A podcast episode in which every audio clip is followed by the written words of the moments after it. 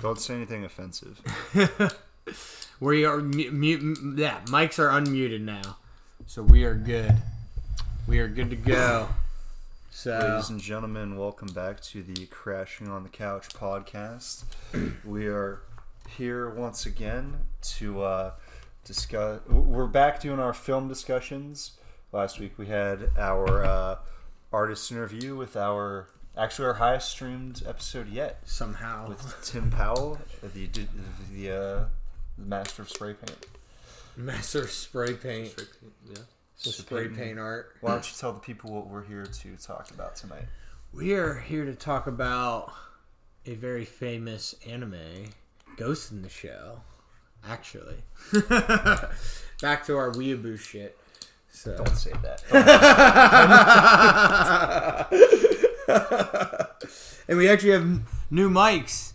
We we we are technically official in terms of sound. Hopefully, hopefully it sounds good. Yeah, we since we're running the new mics now, if you guys, if anyone happens to be watching the live stream, please let us know in the chat uh, if how these things are sounding, because we're not gonna be able to really check it till later. Yep. And we have Elliot back. Uh, last time you were on, we talked about the. It wasn't the the Academy Awards, was it? We had you on uh, after that, didn't we?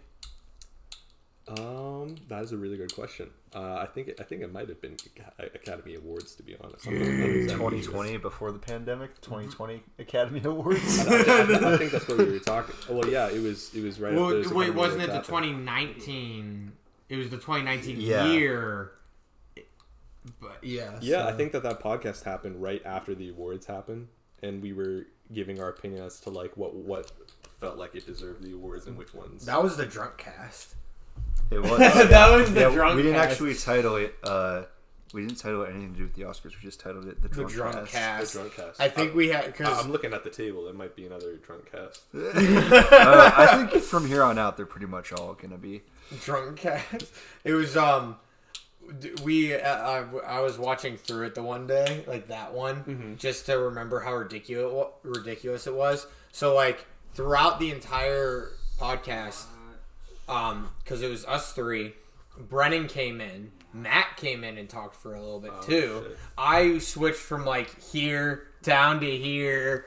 Back up to the middle. Everyone switched spots at one point. We It was handing the headsets around. I remember. yeah, we were also handing the headsets around, which we don't have to do anymore. As you can see, we've upgraded. It's great. And actually, we uh this is two years today. Yeah, from We, our uh, first stream, We did our first. We did episode one, the lost episode. the lost episode, which I don't remember what we talked about. Neither do I. It do- it just doesn't exist anymore. What, what did you guys do for that, that episode? I don't remember. Like topic wise, or like how did we lose it? No, no, I was just wondering, like, if you guys even remember it. You No, I don't. Is that's the wildest part? Is I don't remember what we That's did pretty for the first ever uh, I could- topic. I could maybe like meditate and like search my mind and maybe come up with an answer for you, but it's probably not going to be truthful or I think your first one was just a bunch of bullshit because that was the one where I jumped on the back of the couch. It very well might have been, dude. As far like, as I I know. think that one was 'Cause just I didn't first even- random like intro Don't even know what podcast was. Yeah. of just like I think you guys maybe talked about like one movie shortly we might. Have, that makes that because I, I sounds about very right. distinctly Yeah. remember that I jumped on your back. Mm. I just Well- like it, it was just Here, wild because oh, like look at you guys have them all on the YouTube channel, right? It's not, Not that one. one. That one's lost to the history. Oh, I literally. It, oh, I thought you Like- guys called it the Lost Podcast. no, It it's like is the Lost it's Podcast. it's literally the lost podcast. It doesn't exist anymore. All I We know is, is didn't remember- record it. remember Oh, I wish it saying, was. I remember saying, "Fuck you" and jumping on your back, and that's about the extent of my. I think that was about the extent of my. You, but are you sure that could have just been a random Wednesday too, though? That also could have been any of the podcasts. 'Cause I remember last time I jumped on you and knocked a drink over. All right. Do we want to go uh, across the couch and reintroduce ourselves? Hey, Elliot, Is- you off eh, you know, you got no- Do we want to go uh, down the line, introduce ourselves, and say uh, what we we- thought about the well? Not every, this. If this is your first time listening, eh, and you and I didn't reintroduce ourselves after the uh, first episode. Well, I think we need to do the shots first. Okay, let's do it. I think we need to do the shots first. Shout out to uh Oh Ryan Reynolds. Ryan it. Reynolds, Aviation Gin. The smoothest gin. Two This years. side of the equator. T- technically, it's two years of doing the podcast, even though Oh, it's, yeah, it's cheers to that. not technically two full years of doing it. But like, hey, we started it two years ago. Yeah. Cheers. Cheers. Cheers, man. I feel like the volunteer table. It was up. Thank you, Ryan Reynolds. I'll get a Mint Mobile next time. All right. Do you want to do a quick introduction, Sarah names, and what we do to a degree? Sounds good. And then we'll get into it. Sure, why not? Uh, well, I'm Ethan. You guys know that I'm here every week. Uh, this is me and Payton's couch. yes. Uh, make films. Been making films for some time. Made a lot of films with Elliot. Made a lot of films with Payton. Uh, of a wide variety. Short films, mostly student films, but also a feature and a good number of music videos and some advertisements. Uh, this is Made a lot of movies with me too. Matt also edits most of the films that I work on, and uh, we, uh, yeah, we're gonna talk. We're gonna talk some shit. Yeah. We're gonna talk some shit today. And I guess I- I'm Payton. I'm also the host. I'm here every week, usually. uh, used to crash here. Back when it started, I was just crashing on the couch Hence the literally. ti- that's how the, Hence ti- the that's how we title. got the title. That Um, actually where it came from was you just fucking kept crashing on our couch. yeah. Yeah, and we, the premise was like we would do episodes when random people slept on this couch and we would interview them, but like that never really happened. We could pick that up. It's that's just not that good of a premise. No, it's not. Didn't you spend an entire two hours talking to Savannah about random shit? Yeah, but that was kind of planned. But she did sleep on the couch that night, I think. Um, and then uh, yeah, we're. I mean, we're talking about Ghost in the Shell, and uh, I mean, I work on film stuff too, just not that much. Doing a Phantom of the Opera short, actually. That's pretty fun. You watch a lot of anime. We can I yes, I do. Well, not anymore. I used to. Not anymore. I haven't watched. Uh, I don't remember the last time I watched a like a show, honestly. So, but anyway. Um, And I've I, you, uh, you've also probably seen me on the show at least once or twice. Um, Veteran of the couch. veteran of the couch. veteran of the couch. Many moons ago, I was here. Um, my name's Elliot, and I'm also um, uh, I, I did a bunch of film with these guys, and um, yeah, I'm, I'm just kind of like your you know film head, visual head, you know, always over analyzing details in in movies, whatever it may be. Um, I'm always going to be obsessing over them. Uh, just kind of like a guy that um, is down for uh, really really cool creative visual works honestly you know uh, broadening that beyond movies even into you know music videos wh- wh- whatever it may be so um, i'm glad to be here Whenever I uh, don't have an answer to a technical question, whenever I don't know the answer to a technical question, I text Elliot or call him. And uh, then he either answers it or he tells me to ask Reddit. Ask Reddit. Always ask Reddit. Um, I, I, i'd like to have a disclaimer that like reddit in general as a social platform is is is, is very cringe as it is. But, um, in terms of in, in terms of breadth of knowledge actually uh, i found that if you want a very quick answer to a very like you know factual question um, wh- whether it be like what do you recommend using for this or this or like any problem with this or this um, i find either it's, it's usually either stack overflow quora or reddit if you type in your question and then do reddit in google chances are you'll find your answer There is, I've found there is a good uh, color grading community. That- yeah, that yeah. I have uh, asked quite a few questions too. they p- people who work at, at ARRI are, are on the like art slash cinematography s- subreddit. It's, it's so sick because they're just there to like answer your questions and like sometimes I'm not knowing what the fuck I'm talking about and they'll always chime in and be like, well that's actually not true and I'll tell you why and I'll be like, yeah I'm a, I'm a, I'm a little baby. damn right. You They were like, uh, "Can you attach us a picture?" I'm like, "Reddit won't let me attach a picture." They're like, "You got to use Imgur, idiot." I'm like, oh, Imgur. thank you very much. Sorry about that. I use Imgur. Is it Imgur or Imgur? Depends on what side of the Mississippi you're on. Is it GIF or GIF? Depends on what part of the, what side of the country you're on. I always said I, I always said Imgur actually. Um, I, I, I, I've heard also people- always said GIF. I'm a very I I'm always very- say GIF. I'm pro GIF. I'm I'm a pro G, not J pronunciation. so that's why it's GIF and GER. You know, It stands Um, for graphics. So It stands for to be a graphics, but hard then like the fucking inventor of the of the GIF or GIF says that it's pronounced GIF, which is dumb.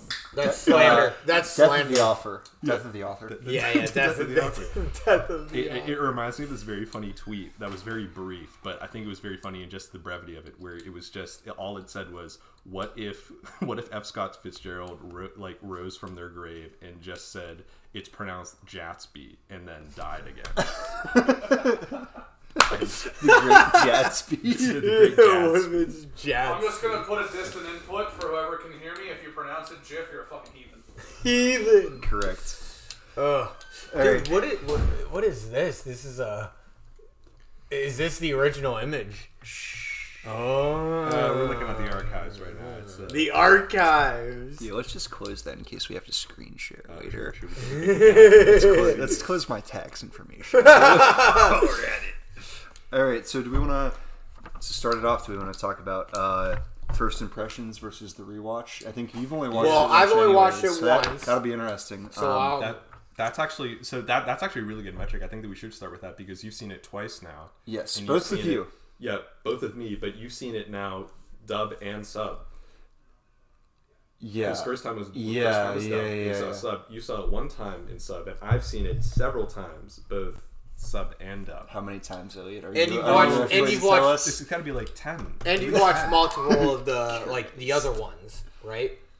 Like this, like the, the the sequels and the spin-offs. so- No, complex. Th- I thought you have, and you, s- I thought you have. Ah man, um, unfortunately, I think that this is where our our, our like knowledge ceiling I think ends because like I I, I, I I've not seen I, I've seen bits and pieces. I'm the actually, sequels. I prefer that. I'd rather just keep it focused to the Yeah, one yeah, thing, yeah. 'cause, Oh no, like, I don't want to talk about the like, other ones. It was just like, you know, It, if I'm not do wanna- interested in the war of Ghost in the Shell. To be honest with you, Yeah, because I, I know that like I, I've definitely seen like bits and pieces of the sequels and like the uh, other adapted works, but um, I, I you know if we would do want to touch on that, I could probably give like some input, but um, but in, in general, I think that yeah, it probably is good that we just know like the original movie. now you've read it. Um, I've I, I've done like a nice like skim through of it. Oh, okay, I, I, I do have like the uh, like the actual like manga with me. Here, let's show it off. Yeah. Let's show it off now. I, I For some reason, it, I- it seems like like the do- autofocus is like messing up. I don't know why, but yeah. So Alright, this is the part where you want to uh, turn the cast off if you have kids on here. For if you if you're watching this with your family, turn oh it yeah, off. you did. The the cover's No, not no, exactly, you're off, you're off, family you're off. You, Wait, you- you have to, have to cover it right there. There we go. V- Very good. Uh, yeah. yeah, yeah, cover up cover up the nipples. That that makes it uh, friendly for YouTube. Yeah. Um, so the manga came first, obviously. Um, and what's interesting uh, is, you know, this, this isn't pertaining to the, to our first question, but I did want to kind of just like add a, a quick like um, just like note in terms of the the theatrical adaptations for Ghost in the Shell, um, which is that uh, the the original from 1995, which you know we're going to be talking about, versus the most recent adaptation that is highly controversial. Um, one major thing that I've noticed from the actual manga is that they both they both borrow different things in a sense from the manga itself. However, um, i i- in my opinion, I think it is clear as day as to which one is executed. I think the most cleanly. Um, one thing that you'll see with you know. One thing that you that you often see with the with the ScarJo adaptation is that they, they focus a lot on aspects that are, I'd say, um, less philosophical than like the 1995 uh, film and stuff like that. But we're not talking about the 2017 one. I just No. figured I'd add, I'd Yeah. add that small small detail in. And I think, uh, and, and the, also uh, the court of Matrix. public opinion has spoken that the ScarJo adaptation is not what people are interested in. Yeah, and also We're- we're- Matrix this- Reanimated is also like a bad adaptation as well. The what? The the newest Matrix. 'Cause Ah, it- uh, we'll yes. get into how how Matrix Oh, borrows yeah, off yeah, of it. yeah, yeah, it was a that like a the newest So, Matrix movie. That being said, uh, we're talking spoilers. I guess. I guess if you haven't figured out, if you're a new viewer, you should. We should let you know that this is gonna be full of spoilers for 1995 Ghost in the Shell. It's 26 years old. Uh, it's probably been spoiled for you at this point, anyways. Uh, but we're not gonna really discuss any spin-offs or sequels or anything. Nope. So, Yeah. do we want to talk with that? Do we- wanna do we wanna talk first about im- our first impressions? first do, impressions? do you want to Yeah. go? I Let's should have go Pete first he's, because- he's the virgin to Ghost in the Shell. Yes. Um, So I really liked it. I'm glad that I knew going in that it was a very philosophical movie. Um, I liked what it had to say. Honestly, um, I, I mean, it's pretty obvious that like after watching it, I was like, oh wow, there's a lot of aspects of the Matrix in this, but it's because like Matrix borrowed a lot of, took a lot of ideas um, and made it their own. Obviously, they not like they stole anything. You know, they made it their own. But there's a lot of not only borrowed um, like ideas of the philosophical aspects of the movie, but also like imagery. There's a lot of similar shots to it, um, which is sick. Um, I really like both, and I love it when like movies take ideas from anime from anime um, and animation in general and make it their own because um, I mean I a- animation and anime is a phenomenal media and deserves credit where credit's due. So uh, when I see big media sources um, taking ideas from them, I get really happy for, uh, from it. So, but um, overall thoughts, I want to watch it again. I think I can definitely get more out of it the more I watch it. Um, but I really enjoyed it. I really liked it a lot. So, um, yeah. Very cool. Very cool. All right. Would you mind if I went next? Since Yes. we'll go in order. Let's of go in order. Like Increasing number of views. Number of views. number yes. of views slash All right. knowledge because he d- Yeah. you have the most knowledge yeah, yeah. honestly Uh, I would say the first time I watched it, I kind of do the thing. I try to do the thing that I do with every uh, film, especially if I know it's a bit more cerebral. Um, is to kind of just go completely like clean slate, open minded, and see like see how it strikes me the first time. It's been like probably two years since you and I watched it Yeah. originally, so I don't really remember a whole lot of what I. What I will say that I do remember, I don't remember a whole lot of my first impressions. make sure you're talking in this direction just Uh, to, just to be safe I don't I don't really remember like a whole lot of my first impressions, um, other than like it was it didn't quite live up to the hype that I was expecting because I was like, oh, everybody like there's a million and one breakdown videos of Ghost in the Shell on YouTube. There's a million and it's like very iconic piece of media, you know.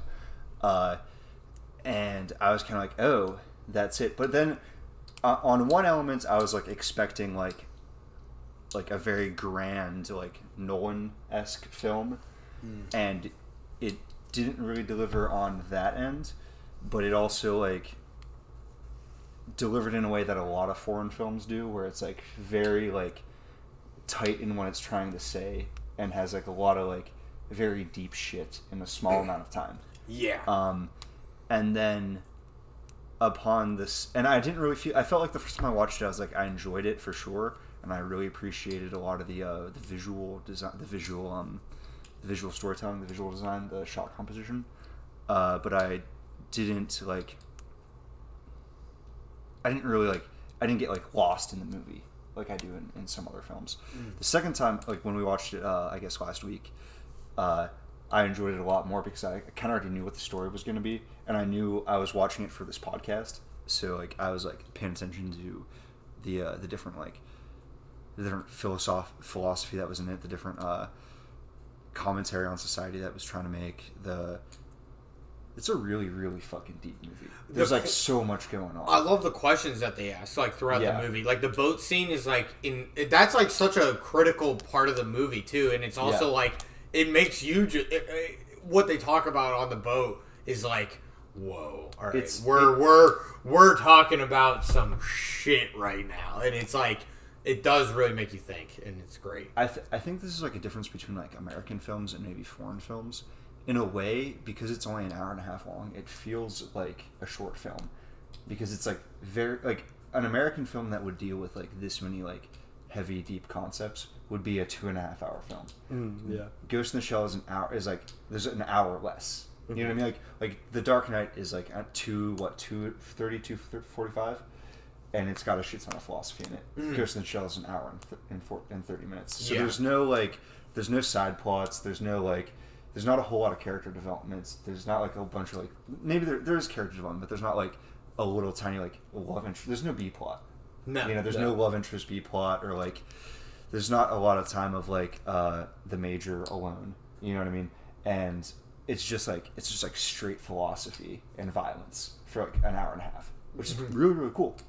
Well, yeah, and, um, the it, it allows the pacing because like most times like a very philosophical movie can feel slow. Yeah. and like yeah i mean like there's slow por- portions where there's like it gives you time to like take in what what they were just talking about. But it's still like a sh- in a short amount of time where it's like you, you start to think about it and you're like huh and then it jumps into the next like part. And it's like, r- uh, like the pacing's really well done and that it hel- like it being shorter helps out that um those gaps. Because maybe like uh, maybe even like two hours it might actually get pretty boring honestly. But it doesn't. There's like no there's no filler no. in this film other than like the opening credits where you see how she's built. There's no filler. but that's the opening. Yeah, I mean that's something that like a lot like I would say that there's some breathing space as well. Like, Yeah. um, there's some breathing space. Um, it's not, breathing space is different than filler. Y- Yeah, that's true. We, we do have that one montage scene, which which does include like the like the opening score as well. Whenever she's on the on the boat, I believe, going through the city and it's raining. oh yeah, um, that's true. Which you know, I, I think that that's it, it does serve good as like almost like a breathing point and like an introspective as to like I feel like that's almost like the like the um like like the like the middle point of the movie, almost like a. Uh, uh, like, like like intermission per se because I, I believe like you know after that entire rain sequence with with that score as soon as that ends then all of a sudden we get uh we get you know the person getting you know we, we get uh uh project 2501 5201 Oh, get, the get- getting Master? hit by the truck yeah Yeah. and like that like begins like the second half of the movie so like I, I feel like it definitely serves as like a good midpoint but but yeah so um i mean over so overall thought quick overall thoughts on your second viewing of it Oh, uh, I liked it a lot more, especially now that I kind of knew what was going on. Um, I, w- I don't know who said this when we were watching it, but I, w- I think Riley said this. I was frustrated by the sub that like they taught this. It is so dense, and it's Yeah. and Yeah, it- yeah, yeah. it's hard to read that fast, and I wasn't able to like simultaneously like appreciate the visuals and read because of how fast they're going. You know what I mean? And that's for what it's worth. I like I watched. I think I watched like I don't only. I'm not like a like a only dub guy. You know, what I mean? like City of God, I'll watch subbed. You know what I mean? But you can read it like you can read it in real time. Yeah. You know, um, that frustrated me. But other than that, I was kind of just like, holy fuck, there's a lot here that I did not pick up on the first time.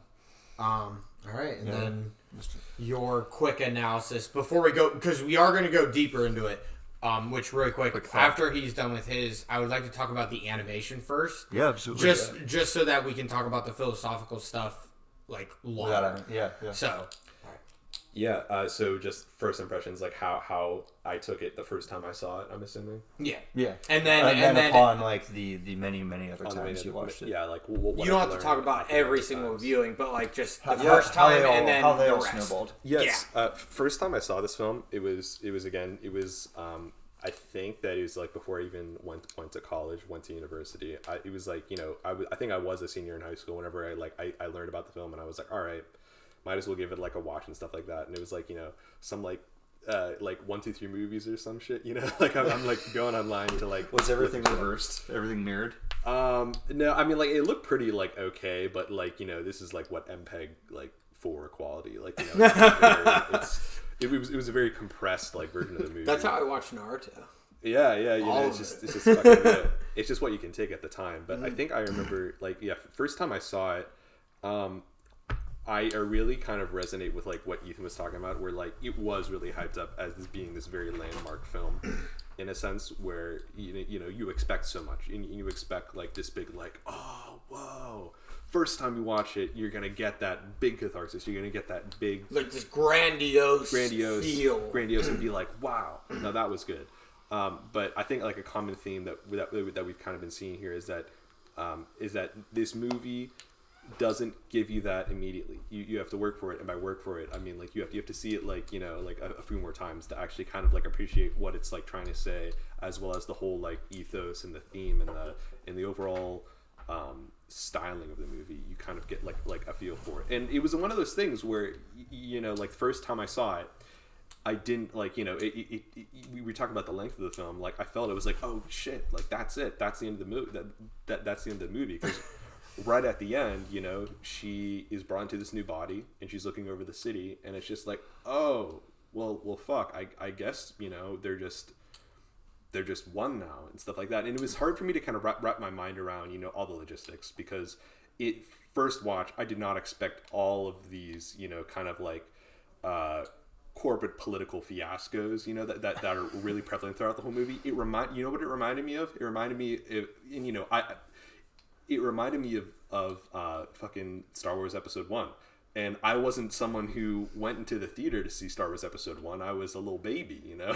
Yeah. but like, if I can imagine what that kind of was like, um, obviously, you know, this being the better movie, but if I can imagine what what that was like, you know, you know, Episode One was just a movie filled with like, you know, a lot of like political like conflict and a lot of like corporate conflict, very dialogue heavy and stuff like that. And I think that that was one thing that just kind of caught me off guard with my first watch of Ghost in the Ghost in the Show and it wasn't until like after uh, a few more watches that I could really track and understand like the different plot points and what was actually happening throughout that you know um, that quarrel within like the corporations like the that that intercorporation like quarrel and inter international quarrel as to like you know like whose fault is this and, and, and that kind of deal.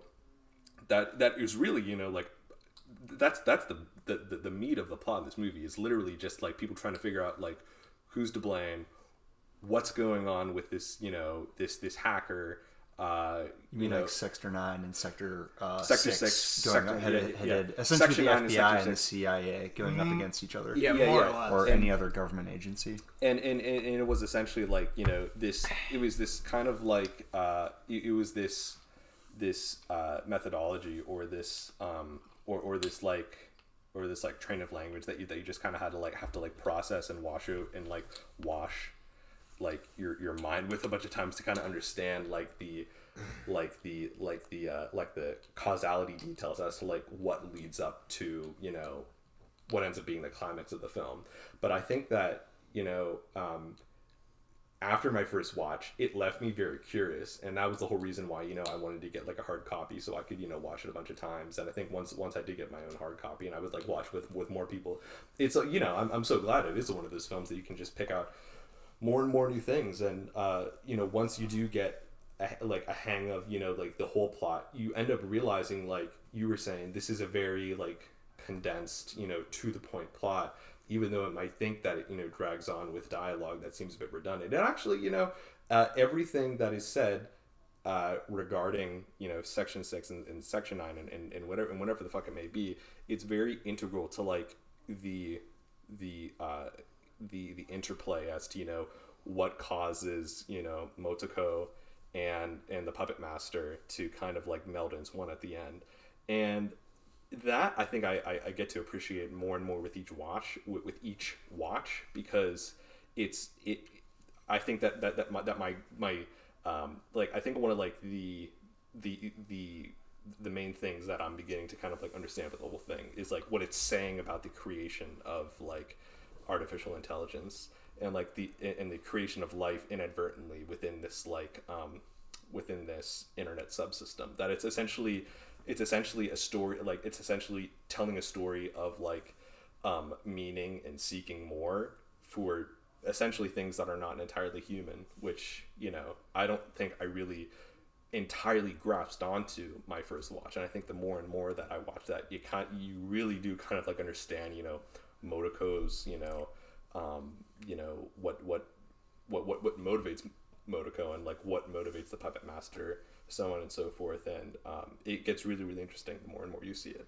So Yeah, I was really glad to know that it was a very philosophical movie going into it. I mentioned that when I wa- uh, when I first said it, but knowing it's a philosophical movie when you go into it does help out a lot with your first viewing. It sets your ex- it because it, changes your expectations. Yeah. So for anybody that's watching that hasn't seen it yet, first of all, we all highly recommend it.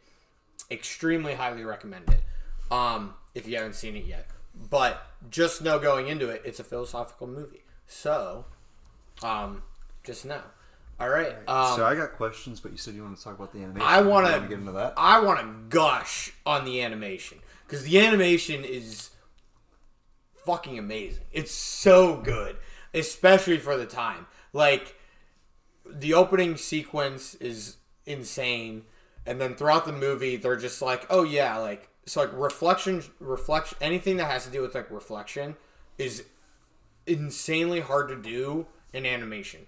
And so they just did it throughout the entire movie. And like the sequences when there wasn't any dialogue, where they were just doing like montages of like the city and just like clips of the city and just other things, people walking around. Almost all of them were reflection shots with the rain and everything. And it was just literally them just flopping around how big their dick is. Like, oh yeah, we're just that fucking good at animation and we're just gonna show it off. The cybernetic cock. Yeah, yeah. It was. It's just insane because um. So I mean, if you don't care about the philosophical reasons, if you care about animation by any means, it is easily worth the watch because it's so good. Yeah, you know the, the, the, entire animation aspect and like how how you know how they chose you know each you know to, down to each cell as to you know like what the framing, what the what, what the lighting, the, the color, all, all that kind of stuff, the, the motion of this film.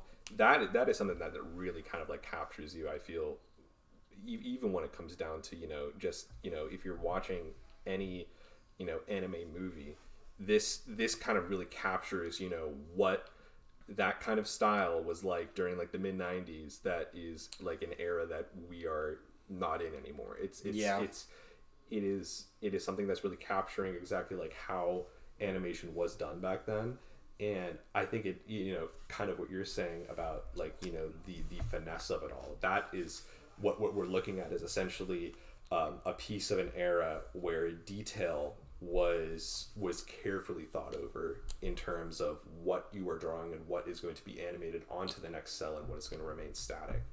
And um, you know that, that that same kind of thing uh, still exists today but I, I definitely think that there that there is a realm of like discipline that exists in hand drawn cell where like it's not just a matter of uh, you know choosing you know which, which which algorithm or which process or which pipeline you're going to use in a program instead it's going to be like how what kind of fucking work do you really want to draw with your hands um, in that next cell or for the next like 50 or 100 cells? And that is like a that is a crucial that is like crucial decision making or anything because you know um, I, I, I what I was thinking about when you were talking about animation was that opening sequence especially whenever you know especially whenever like you know through that whole process there, there there's a point where she's being lifted out of this substrate.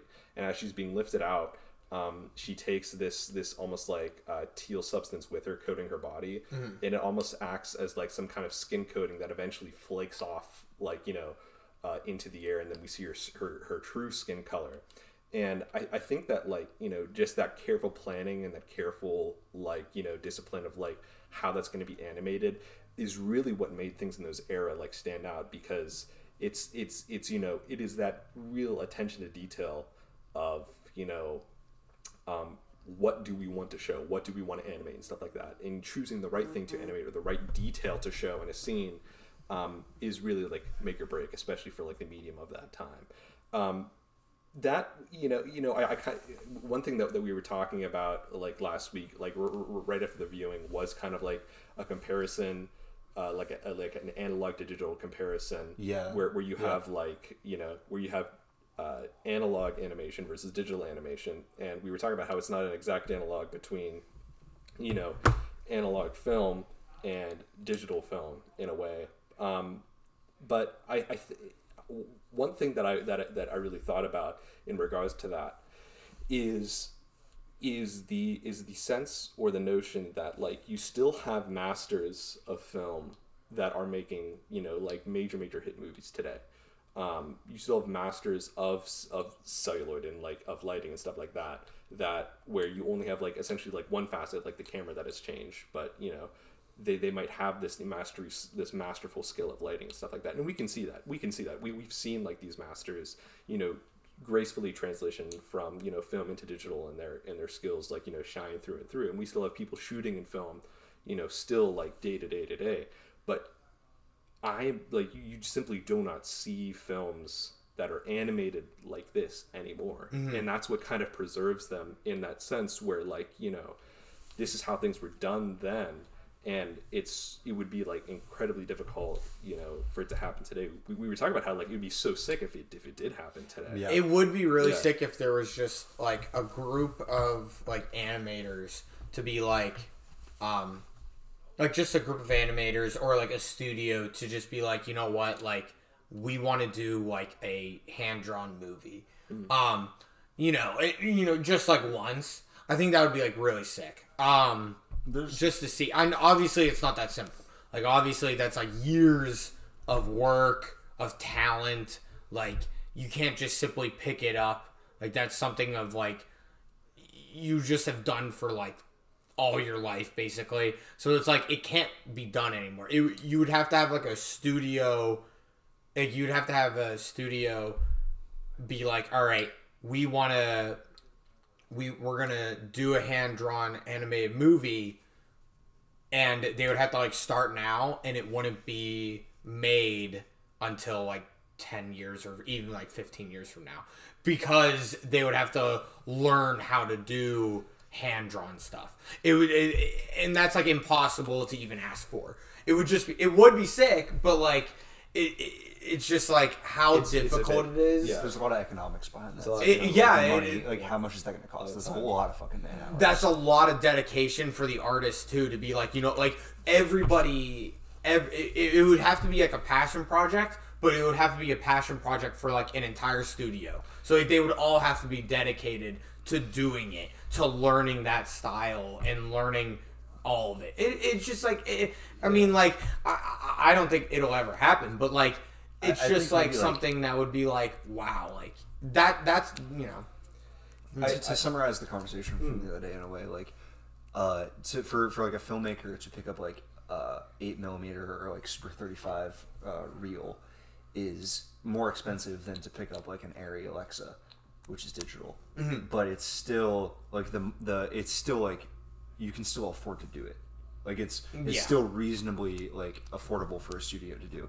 Whereas like paying a team of animators to animate by hand like a feature film is way more expensive than paying a bunch of an- like the margin between uh, digital and uh, analog cinema is small compared to the margin between digital and analog animation. yeah it's why It's a, Cuphead it's a is lot bigger margin. It's why Cuphead is such an enigma of a game because Yeah. it's all hand drawn. and It's like that. I mean, that was a passion project in in in um in actuality, and it's why that game will honestly stand test of I think it could so. happen in a few decades, though. Like, I think it's gonna. I think it could take time. Where like it's gonna take time for like uh, worldwide markets for hand drawn anime to become large enough because they're pretty. They're getting.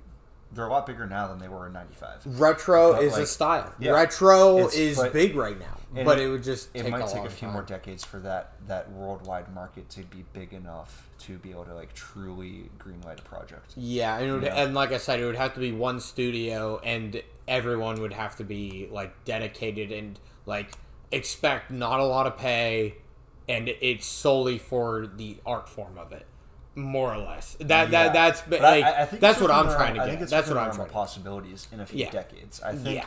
I think in a few decades, people are going to get tired of the digital anime style, and they're going to be like craving like that style from the '90s. I would agree. And Yeah, yeah. Eventually, there'll be a, like a, a large enough global market for that to be like worth investing in.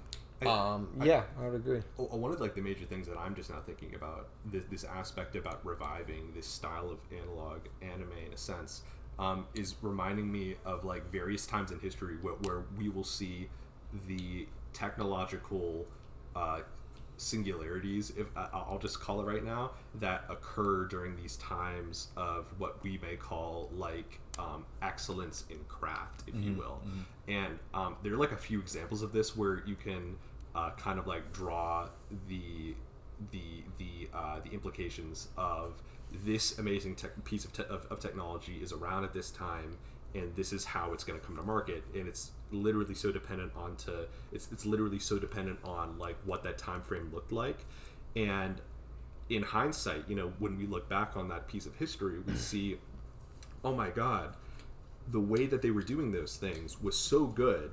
Why is that? lo- Why is that? You know, trapped in time. And I think that you can kind of, um, you can kind of like draw many, many, many, many like similarities to this in history, especially when it comes to you know this is what they had at the time, this is how they did it, and they had it, and, and they did it this way um, because this is you know what they had essentially was like all the pieces came together and i think that uh, from at least a technological standpoint um, i'm going to make the the weird kind of like analogy of uh, dsd which is you know if anyone there watches even knows what the fuck i'm talking about real kudos to you but um, essentially dsd was a technology kind of pioneered by sony and philips at the turn of the century uh, in the 90s and DSD was supposed to you know change the music industry. It was it was essentially this technology which you know is still like an incredible piece of you know audio you know uh, of it is still an incredible piece of like audio technology even to this day. But you know it's it's a completely dead format. No one near near no one it makes like any DSD records right now. But to kind of like give people like an understanding what DSD is, it's essentially like the only other like extent um, encoding scheme for how music is recorded digitally. So every all What do music you mean by extent? like like like the only other version of recording music or a sound wave in a digital manner.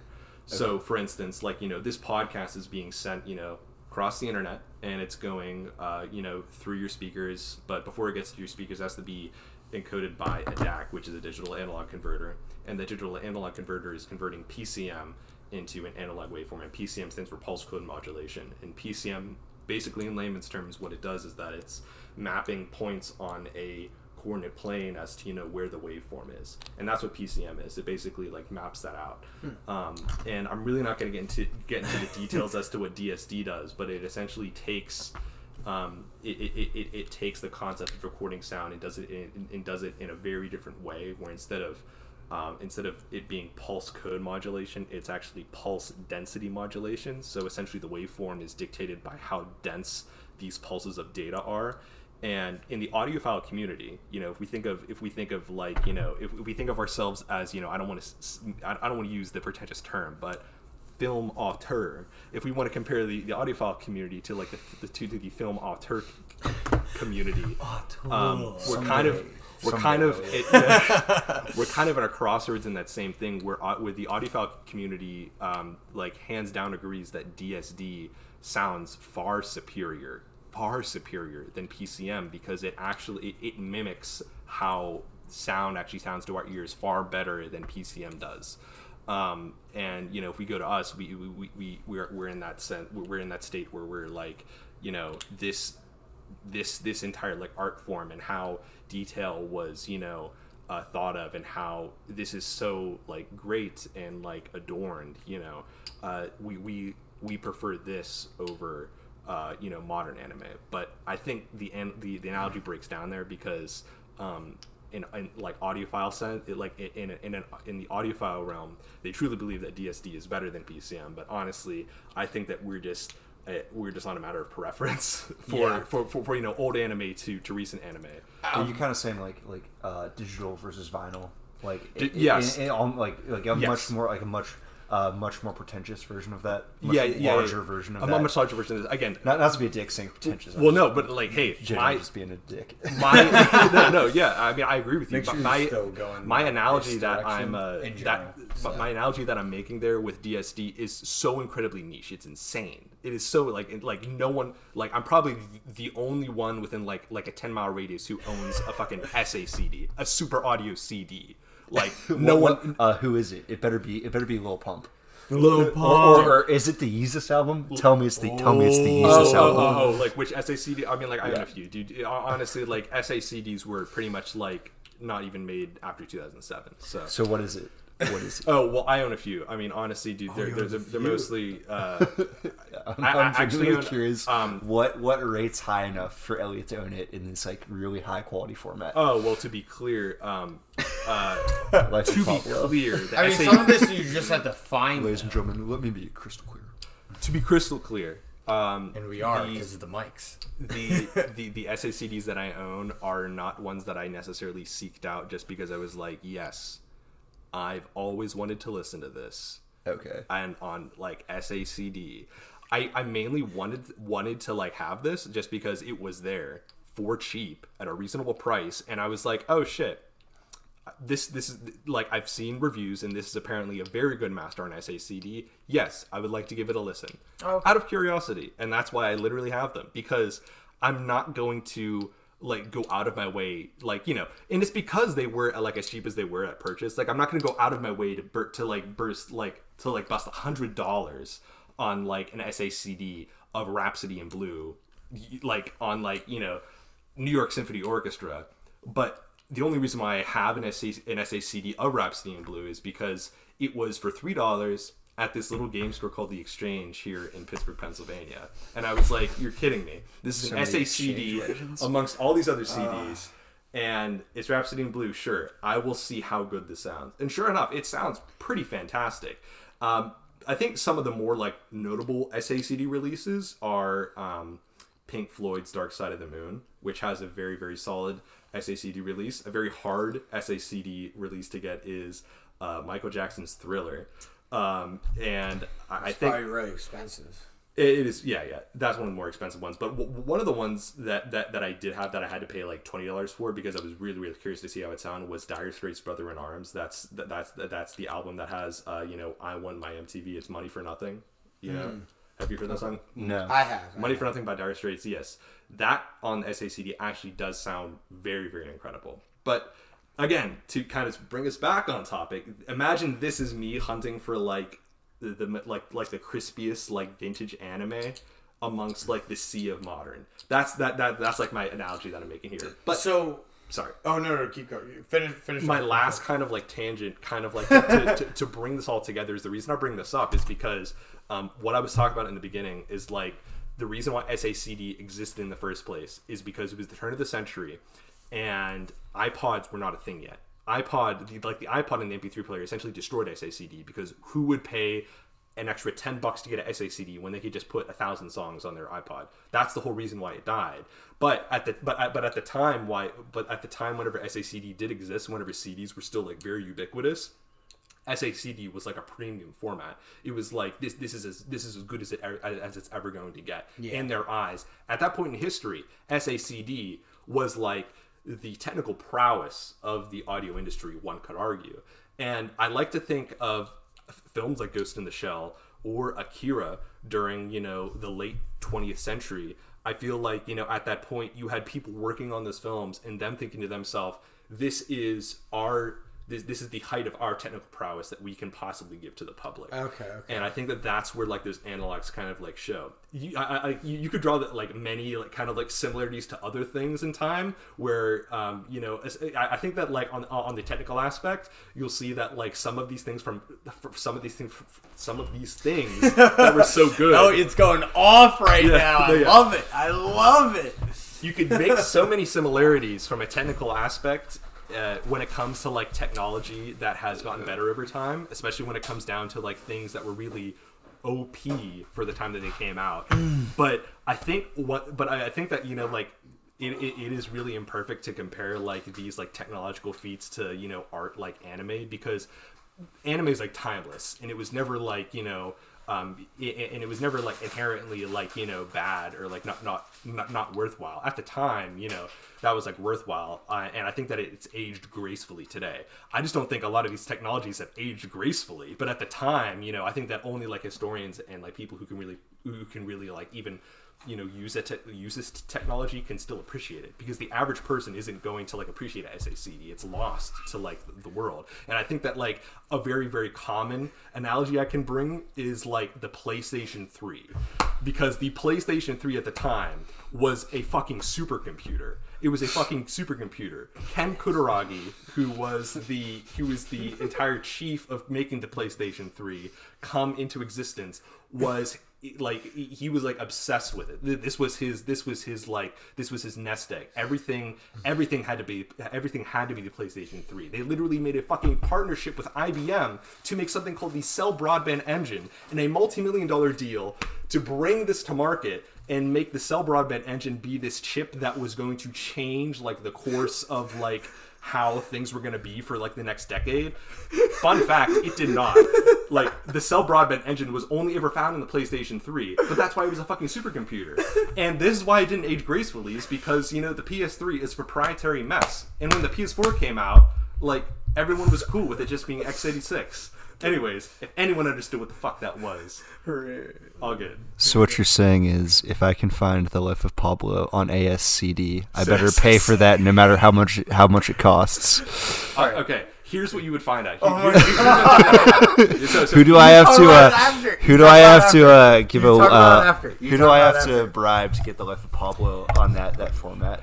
If if you, you have to ask ask Ye. Yeah, If he- ask Ye ask Ye. Dude, so I, you're just saying is What gotta buy the Donda, the Donda player that lets you like isolate different elements of the song and play Life of Pablo on it. You have to It ask. doesn't work that well.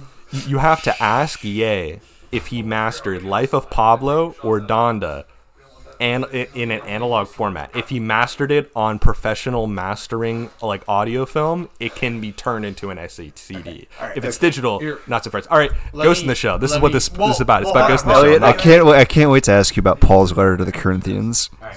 I need to. All right. I need to say a couple of things. All right. One, we need to timestamp that section as Elliot goes off. About about First hey, of all- hey, no, no, no, no, Like- don't, hey, don't don't don't make fun of him. That's No, why no, Elliot's no, here. no, no, no. I never would have listen, known about any of this shit. Listen, listen, Otherwise, listen. That was okay? great. I a didn't That's know why you tangent. turn into this podcast. You never know. You think you're coming for Ghost in the It's a Shell. big you learned about tangent. Ghost in the Shell a bit. Now you learned about audio. You're looking at SACD. No, no, no, No, it audio. was- it it's was great. great. It's fucking great. But okay, so one, we need to timestamp that section. I love it. Yeah, That's so do what I'm I. So do I. You I. want another beer?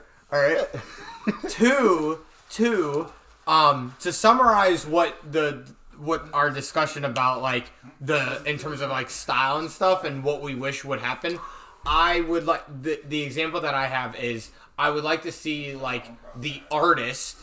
I'm assuming you guys have you guys seen have you guys watched the artist The, the the movie The Artist that is in Yes. black and white. Yes. black and white silent film Uh, I or understand cross about it, cross yeah. silent film. I've not seen it, but I know what you're talking about. It is amazing. It's amazing, but it's like it, you know, it's a one. It's just a one and done thing where it's just like, hey, we're gonna do something that's in this style to to bring back, you know, just like, hey, hopefully you guys can appre- for the people that want to appreciate what it is. This is it, and it's great. It, it's a great movie, and um, and that's what that's what we would like to see out of that. Um, at least we would like, hopefully, in our lifetime, um, we get to see an anime, uh, an animated movie that's done in the style that was similar to like the '90s, such as like Akira.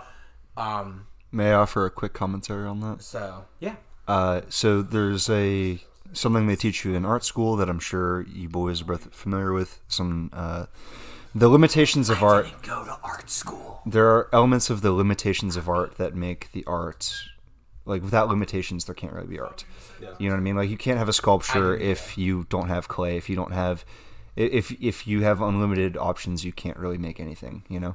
Uh and there's a certain element of like the limitations of hand drawn or film where there's going to be certain mistakes. You know, you, you're animating 24 frames a second. There's going to be there are going to be little tiny minor small things that get that are mistakes in that and there's an element of like it being drawn on hands not digital where there's a perfection to digital that you can't achieve with hand drawn and maybe for me at least some of those little minor aberrations uh, with the like hand drawn nature lends to the grittiness of what you're watching as well as like the way in the west we have to acquire anime by like buying it on dvd or like bootlegging it.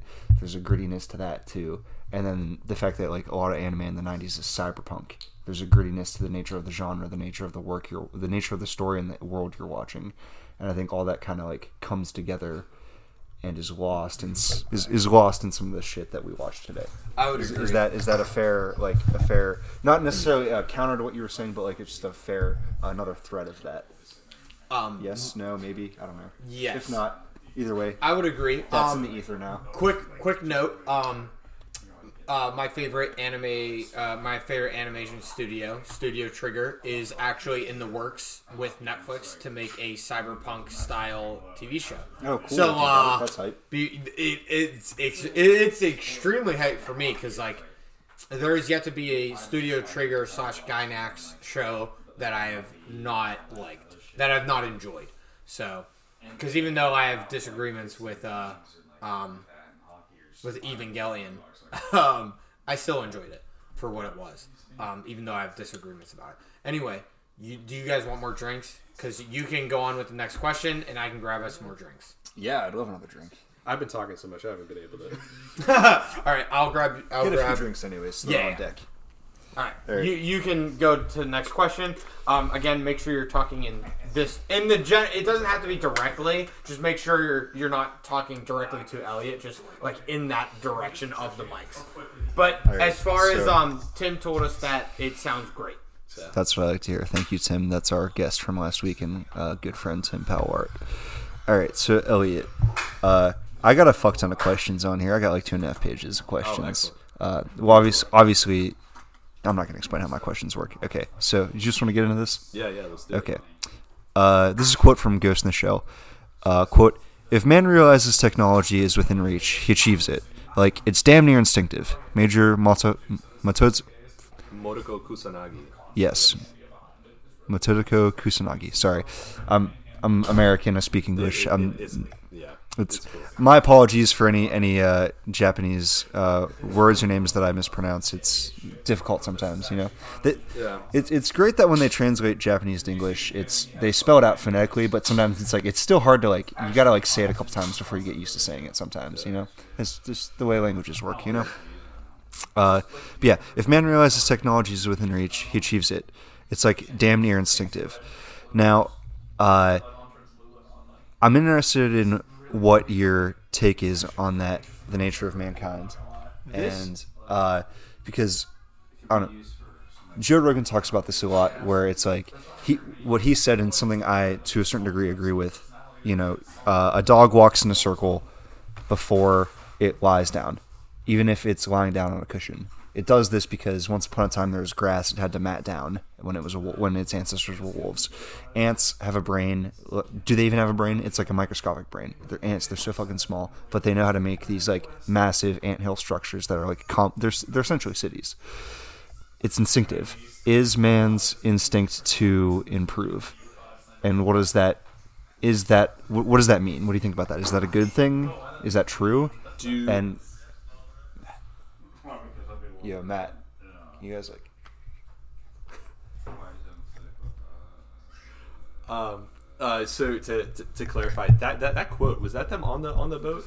uh, After she was yeah, that, that's on the boat scene. Yes. Um, yeah, was was that was that M- Motoko? So so that was Motoko saying that. Yeah, yeah. And- the, the the major the, the yeah, protagonist. Yeah, so um, and, and, and she was talking about how like oh yeah, She's our body our body can drink yeah, talking about it and, and talking about how like yeah, our bodies can like drink alcohol and it can process all the alcohol in like a minute. Was that like that that same? Mm. If you choose, I think it's if you choose to though. I think they have like a function where they choose to. They Sorry? choose how, like, i i or am I like confusing that with like a different a different? Uh, well, well, no, story? no, yeah, I know. I, I just wanted like like the context of Mm. like that um that kind of deal. Um. So the the quote being, um, "If mankind sees technology, he." The, if, line, line, please. Uh, if man realizes tech, if Yeah, yeah. if man realizes technology is within his grasp, he achieves it. yeah, I, I, I mean, like, so Almost as if achievement is instinct. Um, you know, uh, I, I, I would say that like so I, I know that I know that you, you brought up the, the analogy about like about like a dog, you know, like um, in, in, instinctively, you know, uh, running around in a circle and then sleeping because of grass that was you know, uh, you know, we, we hypothesized that you know it was it would lay down in grass, but it needs to be let down before it slept, and that's instinctual. Um, you know, in this that that quote is, is, is implying that you know if man sees technology, um, uh, you know he will achieve it. That is that that is the instinct of man. Um, I mean, I, I agree with that in the sense that like you know, uh, humans for like as long as we can record like our our geological history, we have used tools, we have used technology. So I wouldn't say that it's that far far fetched to to say that honestly, because for for thousands and thousands of years, that's all we have done, which is just achieve new and new technology. So yeah. We got the DEA leaving the house right now. They couldn't find anything. Thank Don't know God. what to tell them. If you want to, man, we'll have you on eventually. Uh, this is- Preview to Well, a future we're, guest. we're definitely gonna have you on the on an episode. This is DEA Easily. agent Greg. He couldn't find anything in our house. Agent Greg. Bro, that's like the most ominous stare you're giving right now. It's A- ASAC Schrader. Whoa, what's it? ASAC Schrader, Schrader. dude, I haven't Yeah, heard that name in a welcome to our long welcome to our time. Great, OnlyFans. great show. Should I go like this? Damn. You, you don't have to show your asshole, dude. It's okay. I should Wait, do who Who this. did? Who did last I'm kind time? of Wait, wait, Why what? the fuck did Schrader come into your head? Well, Wait. DEA agent. We, I, DEA. because he's like, yeah. Uh, ASAC Schrader. Are you telling me to go up or down? Like I don't know what's going on. Wait, what? We'll have you on eventually next whenever we drop the short film. Then whenever the short film drops. yeah, so he just gave us the coloring for it, so. yeah. Well, Tuesday. Not, not the final yet. Tu- tu- Tuesday. Asterisk Tuesdays is when. Yeah. yeah. What? Cheers. D- DEA agent. Ah. Okay, I got so- that. so I got the, got. the 23 got year old got. the 23 year old improver. He's improving. He lifts. He, he Oh. read philosophy. So, uh, yeah. Ba- so, so based off of that quote, um, you know, whenever Major's saying, uh, if if if if man sees new technology, he will achieve it. It's instinctual, and honestly, by principle, I would totally agree with that. Um, and uh, y- you know, it's specific. The, the wording is specifically technology. I wouldn't say if that's like necessarily improving for the better. I mean, like there's technologies that that, that we have, uh, you know, achieved, you know, in the past and in the present that are that, that, that have arguably done, you know, more more wrong than good, or you know, have done equally like wrong than than, than equally good. So I think it's just a matter of, you know, we will always be uh, pushing the envelope as to you know what we can or what we will um, achieve technologically, and I think that you know uh, we're always bound to open Pandora's box. You know, whatever technology it, it, it may be. I mean, I think that that's one of the uh, like I, I almost think that that quote in in, in a sense is um, is. Is, is ironic in a sense because well I, I wouldn't say ironic but it's um, it's interesting that that's juxtaposed in the film where you have you know Motoko kind of reckoning with with her own flaws brought upon by like you know her cybernetics and stuff like that. Even even Project Twenty Five Hundred One, the Puppet Master um, talks about you know uh, talks about their uh, issues with not even being able to achieve death and stuff like that because of this construct that they are in. Um, you know, being you know kind of like quoting what the puppet master is saying in the movie, being bred from the sea of information and stuff like that, uh, being bred from this technology that that, that that you know humankind has kind of made, um, has led with has led to these dilemmas as well that are that are im- imperfect. Uh, you know, they argue in a way where you know.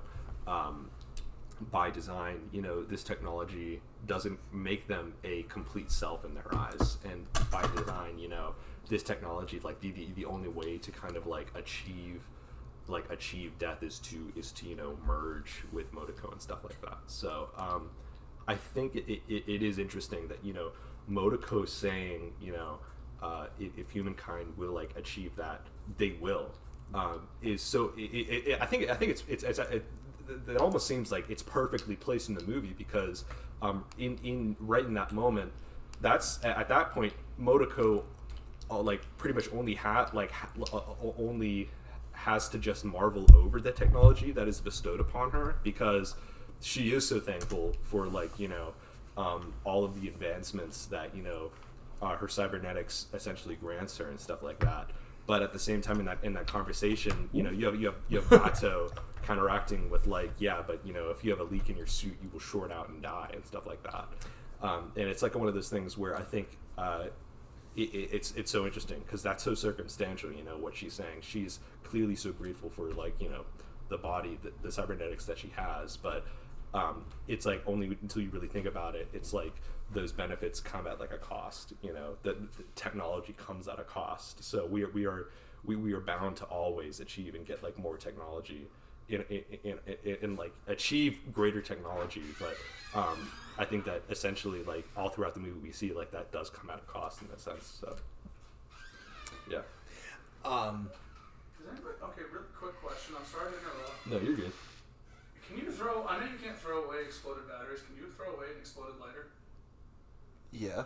Uh, uh, Okay. what an ex- You're- I was literally tapping. I was literally tapping this out, and then my lighter just went and just started spewing gas. Yeah. Lighter, Oh, lighter fluid will a butane evaporate. lighter? You'll Yeah, be yeah. I'm just making sure. um, Uh, you're still talking about this quote. Yeah. So something I wanted to, I wanted to dig deeper on with that. Um, I agree that uh, in principle that like mankind is engineer like for whatever reason part of our uh, part of our instinct is to just constantly make things better. Like part of our ability to reason. Like if if if what man is is a reasoning animal, part of reason is like if this works, ergo, how could it work better? If this thing doesn't work, how do I eliminate those things that don't work to make it work better? Right? Uh, to what end? Is there an end? Or are we just the dog walking in circles and we don't know in to what end? You know, I mean, and if we are just the dog walking in circles, you kind of touched on this. Could that inst- acting on that instinct that we don't fully understand ultimately be harmful, like in the long term? and So maybe the age we're living in today is the long term. I don't know. What do you guys think? So to go along with the quote and along with what you're saying, I find it really interesting because we, I think it was just either, I mean, it was in within a couple like like within the last couple, definitely within the last month, um, we saw didn't uh, Elon Musk announced that they are about that they're ready to use to put chips in people's brains. Yeah, Neuralink. Uh, Neuralink is like up and running. Yeah. So Now- like yeah, no, let's let's, so- let's so- put like an so, asterisk like- on that. That so- it's it's for paraplegics. Well, people that don't have. Uh, I don't want to go into detail about the morality and what all that has to deal with. I don't want to get into at that, but like moment, it's, it's, just an example. for the general public. It's Yeah, yeah. people that are paralyzed. I know, I know, I know, I know. But- I'm just saying, just like, so we're just as an the terms. as an example, um, it is kind of interesting about like that quote and what they were talking about and how we are, you know, in like back then, they were asking those questions about technology and where it could lead. Twenty six years ago. 26 years ago. And here we are today with that technology about to ask the same questions.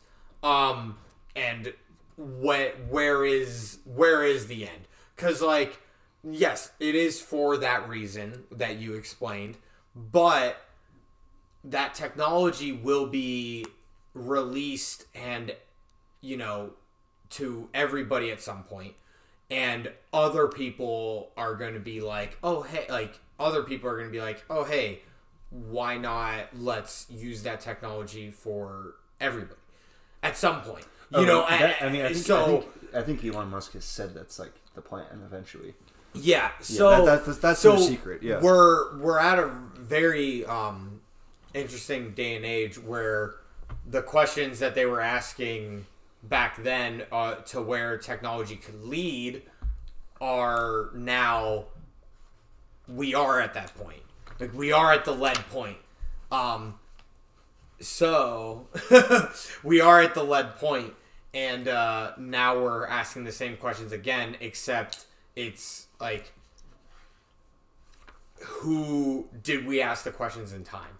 Or did did enough people actually think about what the questions were actually asking about um because it's like where like like this is just like like where is too far you know because you like on paper. That's one of my next questions. yeah, like wh- part of the where is where is, the limit? Where do we draw the line? And I mean, the the thing is, is just like where do we draw the line? But the problem with humans and humanity is just like the quote says, like if technology is within reach, we will reach it. Like it's not a matter of like if, it's a matter of when.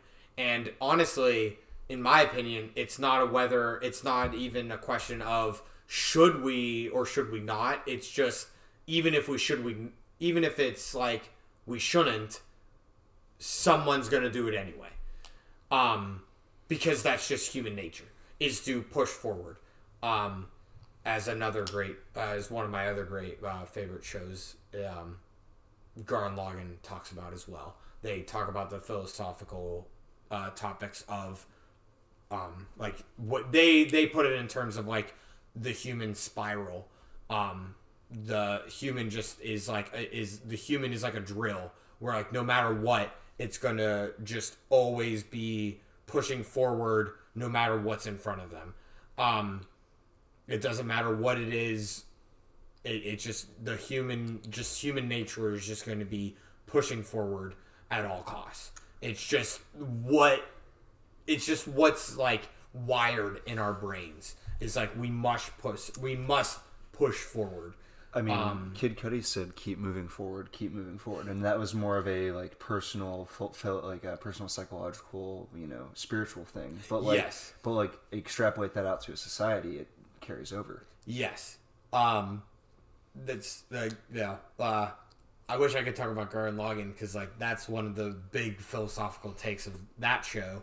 Um, it just does it in an action-packed way, but uh, that's one of the big philosophical things that they talk about throughout the show, and it's really interesting the conclusion that they get behind it. They have like a hopeful take around um, the whole aspect instead of like should we instead of the ending be should we or should we not and be like where will it lead?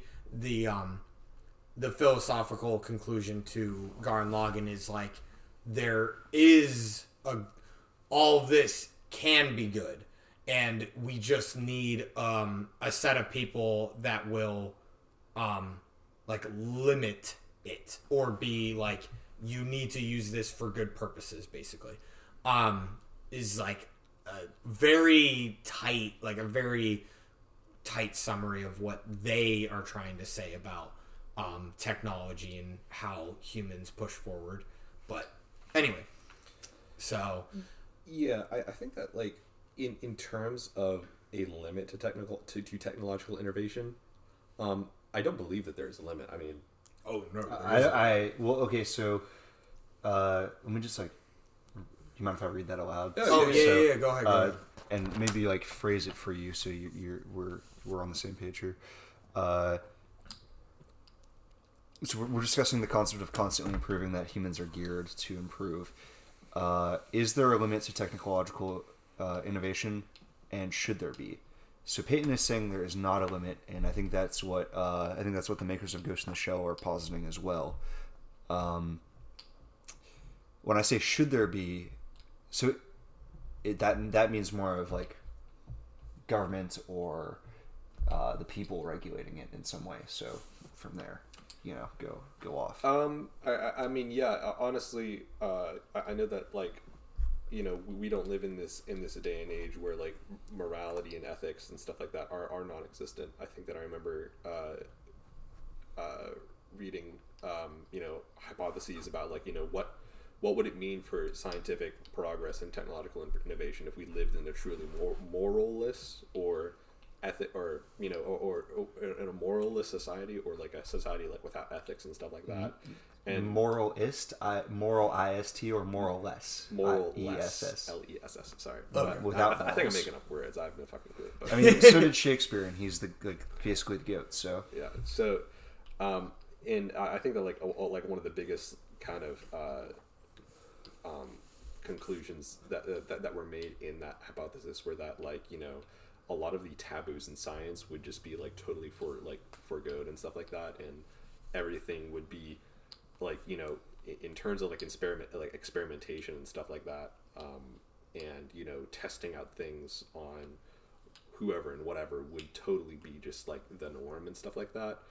Um, and I, I think that you know morals and ethics do play a huge part in like society. I, d- I definitely think that you know science has been able to progress uh, without a doubt with like certain like morals like that in place you know if it comes down to like you know the ethics of you know um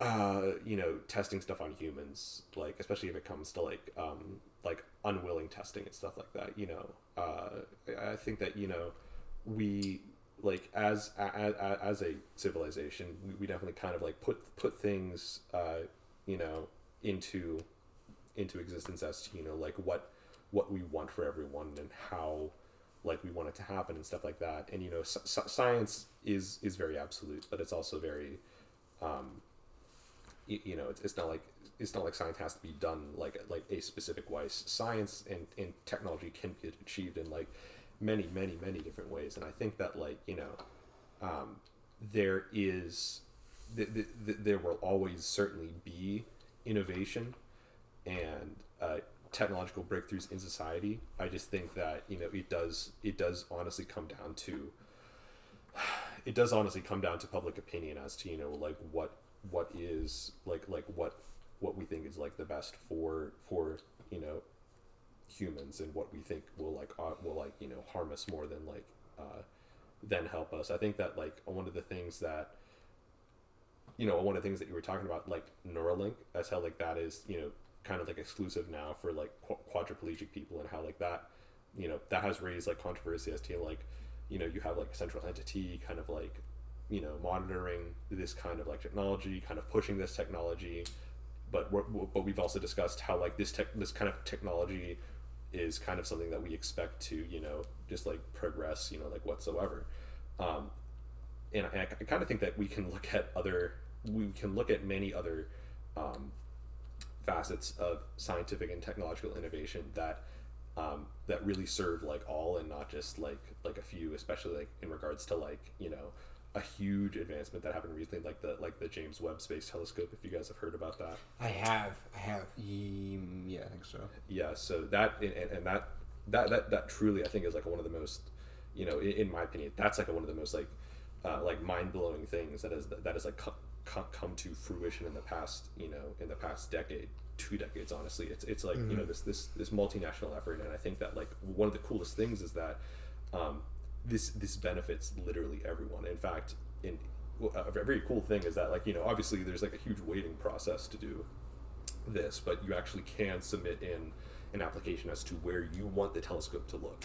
yeah. Any oh, person, really? any so person. Like a populist telescope to a degree. well, the Hubble telescope was also the same thing. I mean, like, Oh, okay. this is actually kind of like common for, for, for it to happen, but I mean, like, you know, you have a queue and people can use the telescope and stuff like Yeah. that. So, um, you know, I, I think that, you know, obviously, like, you have a bunch of people that have first dibs on, you know, like scientific research and stuff like that. But, you know, in terms of, like, um, you know, the will of, you know, human scientific innovation, I think that with, like, a collective effort such as, like, the James Webb kind of, like, really affects, like, really reflects, like, the, the, you know, the might of, like, what can be done and stuff like that. I think Can you that. can you uh, explain the James Webb Telescope just a little bit? Because I'm not super Yeah. familiar with it. and Yeah, I'm, I'm sure there's someone in the audience. Hopefully, there's someone in the audience who is listening to this that doesn't know what you're talking about.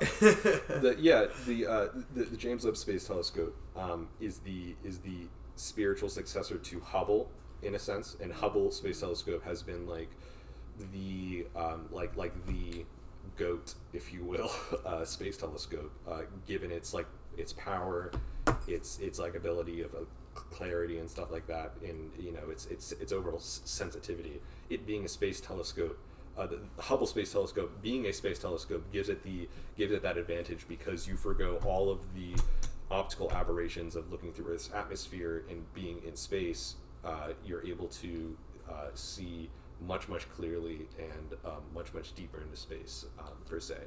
Uh, so you have to you have to do much much less work to get a extremely clean image whenever your telescope is in outer space. Now the big question is that you know how do you uh, improve upon Hubble? And one and the biggest thing is seeing more sensitively and seeing further back in time.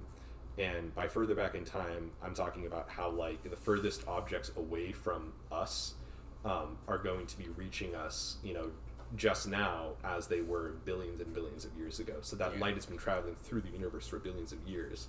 And when Because it of the way the speed of light works, and yeah, Yeah, exactly. So uh, when it when it reaches us, that the, the, that light, um, since that, that light is traveling at the speed of light, and um, the and the size of the universe, like the actual expansion of space, the, the fabric of space occurs at will. It's not limited to the speed of light.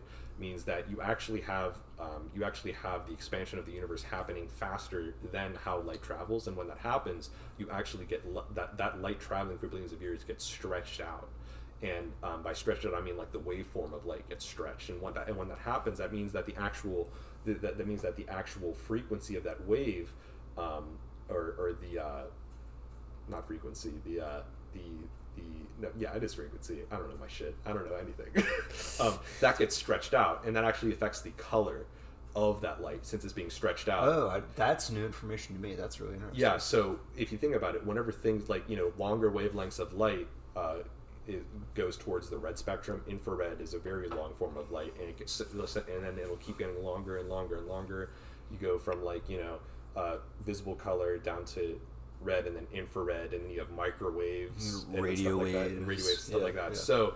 Um, you know, and that's what's happening, and, and that's literally what happened with the with the with the uh, Big Bang remnants, I, I believe. So like, you can literally listen to you know if you tune into like a satellite dish uh, that's you know pointed towards space, you can listen to the background microwave radiation from the Big Bang, and obviously like you know that that that echo from the Big Bang was you know it was like gamma rays and like you know mm. alpha rays and you know like the brightest light you can think of at the beginning of the universe. But since that happened like over four, like 16 billion years ago, that that energy has you know been elongated and dissipated so much that you know its its its energy signature has gone all the way down into microwave radiation. So it's distorted. It's Mo- distorted. like uh, in simple terms. Well, it's, like- it's distorted almost. it's it's it's it's like imagine when the universe started, somebody screamed as loud as they could, and you could still hear it today, 16 billion years later. But when you listen to it, it sounded it sounds like like this, like the air, like you know, Like the an air Yeah. Because it's that fucking far away. because well, it's not like it's far away. It's just it's just like it's it's the echo that lasts forever. If it, if it Ah, makes sense. And that okay. gets Interesting. It's like both. it- it's almost like both. it's- though. it's It's, both. both I mean, like- distance and and how long. using, using some very some basic things it terms. is distance. Yeah, yeah. Y- using very basic terms, that's like essentially what that is. So, go, going back to like, um, The limits of technology and should there be? w- w- w- oh, oh, well, yeah. I mean, I was, I was still going to explain what like James Webb does, but Oh right, sorry, I'm I'm tripping. well, no, no, no. But like, I'm lost in the, the space. no, no, no. You're cool, but like, uh, Lost in the sauce. to kind of like just summarize what James Webb is like, what his goal is, is that not only is this telescope further out in space, its mirror is like three times larger. I think it's even larger than three times larger than Hubble's. And with a, with a larger primary mirror, you're able to capture much more light. And um, these mirrors are also coated in gold, which is uh, one of the most like you know infrared sensitive substances that we have. That was like the best substance to capture or like to bounce infrared light onto this onto like you know the sensor that we have. Um, and so we're essentially going to be so this is an infrared telescope and the reason why we want it to be infrared is because we want to see as far back into time as we can we hopefully will be able, like our goal is to look at the very first galaxies or the very first stars to ever form and that's how they would have looked literally like maybe a few million years after the big bang happened. So the goal of this telescope is to literally see back in time. And and the actual like physics and technological and, and, and technology and engineering to actually pull that off is unbelievably insane. I think one of the most insane things to kind of bookend this is the fact of is the aspect of temperature with this telescope because not only did they have to put it further away from Earth to eliminate um, you know a lot of uh, you know a, a lot of like effects of the space just around Earth's you know like low low Earth orbit, which is where Hubble is. They sent it all the way out to this point in space in which it could orbit at the same point with the Earth and the Sun. It's at this special point called an L2 point.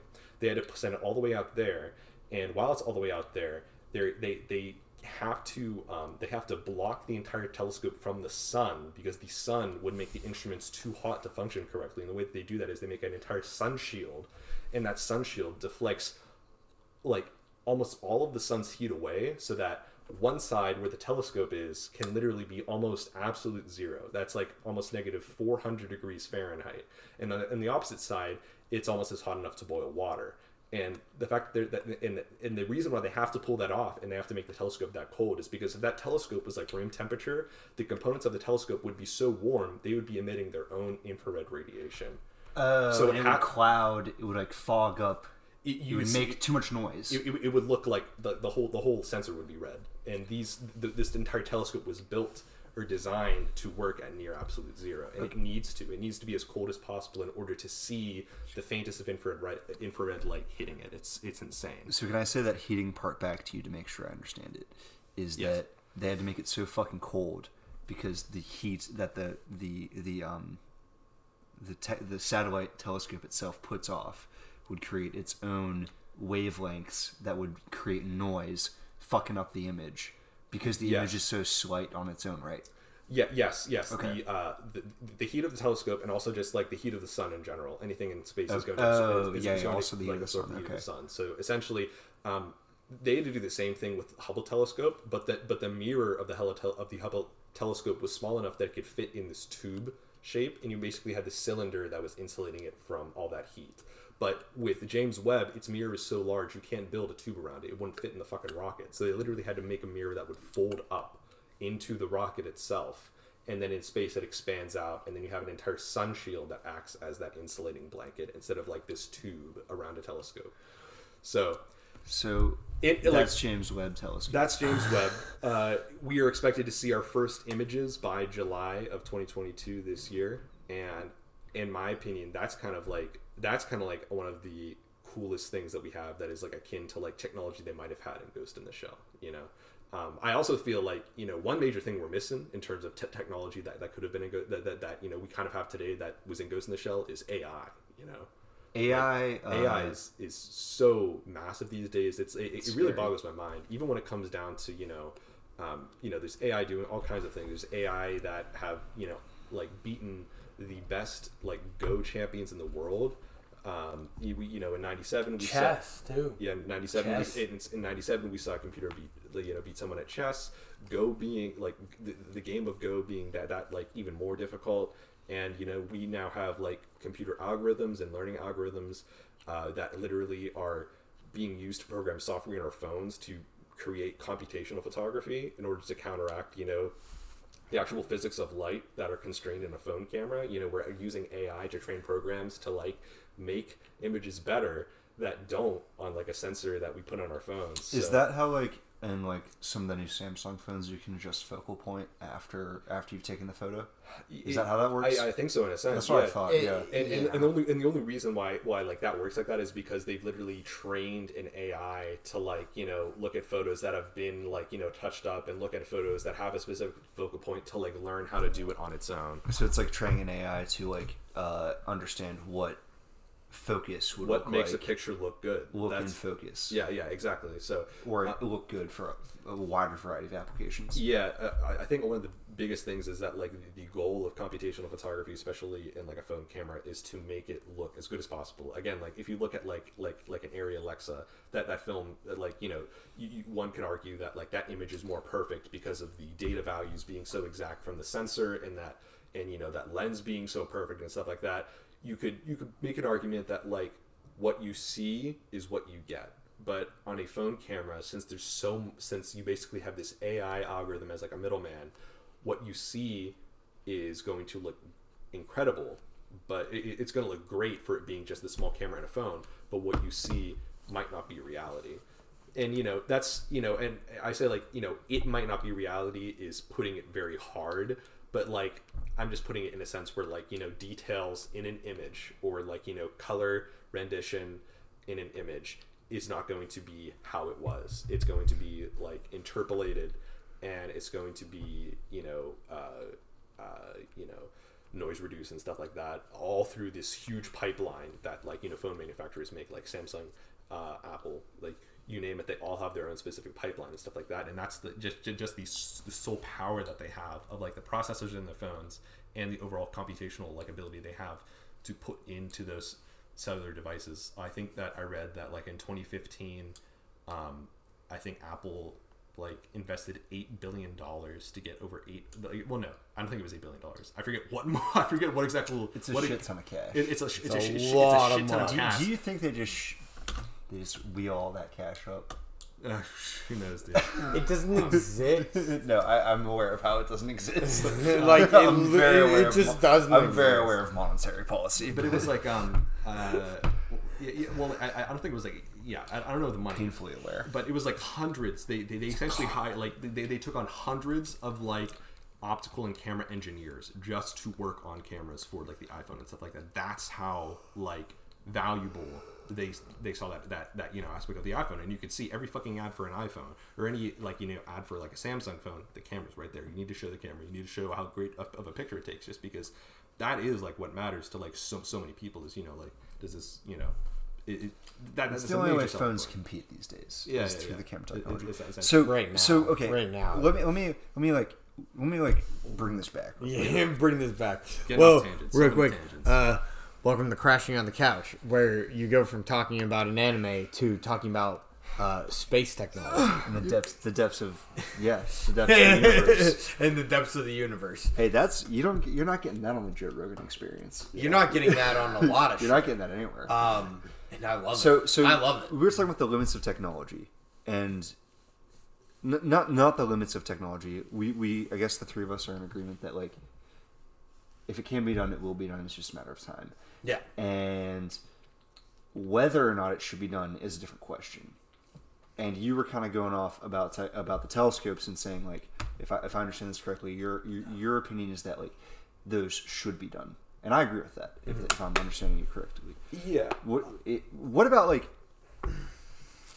should technology be limited in any capacity? So And I think it should, but like I'm curious as to what you guys think and like where where that takes us so because All right, I'm on an inter- I have an interesting take because I, I was kind of mentioning it earlier, um, but like my overall sense, like consensus on whether technology should be limited or not is it should be limited, but even if it is limited, someone's going to do it anyway because that's human nature.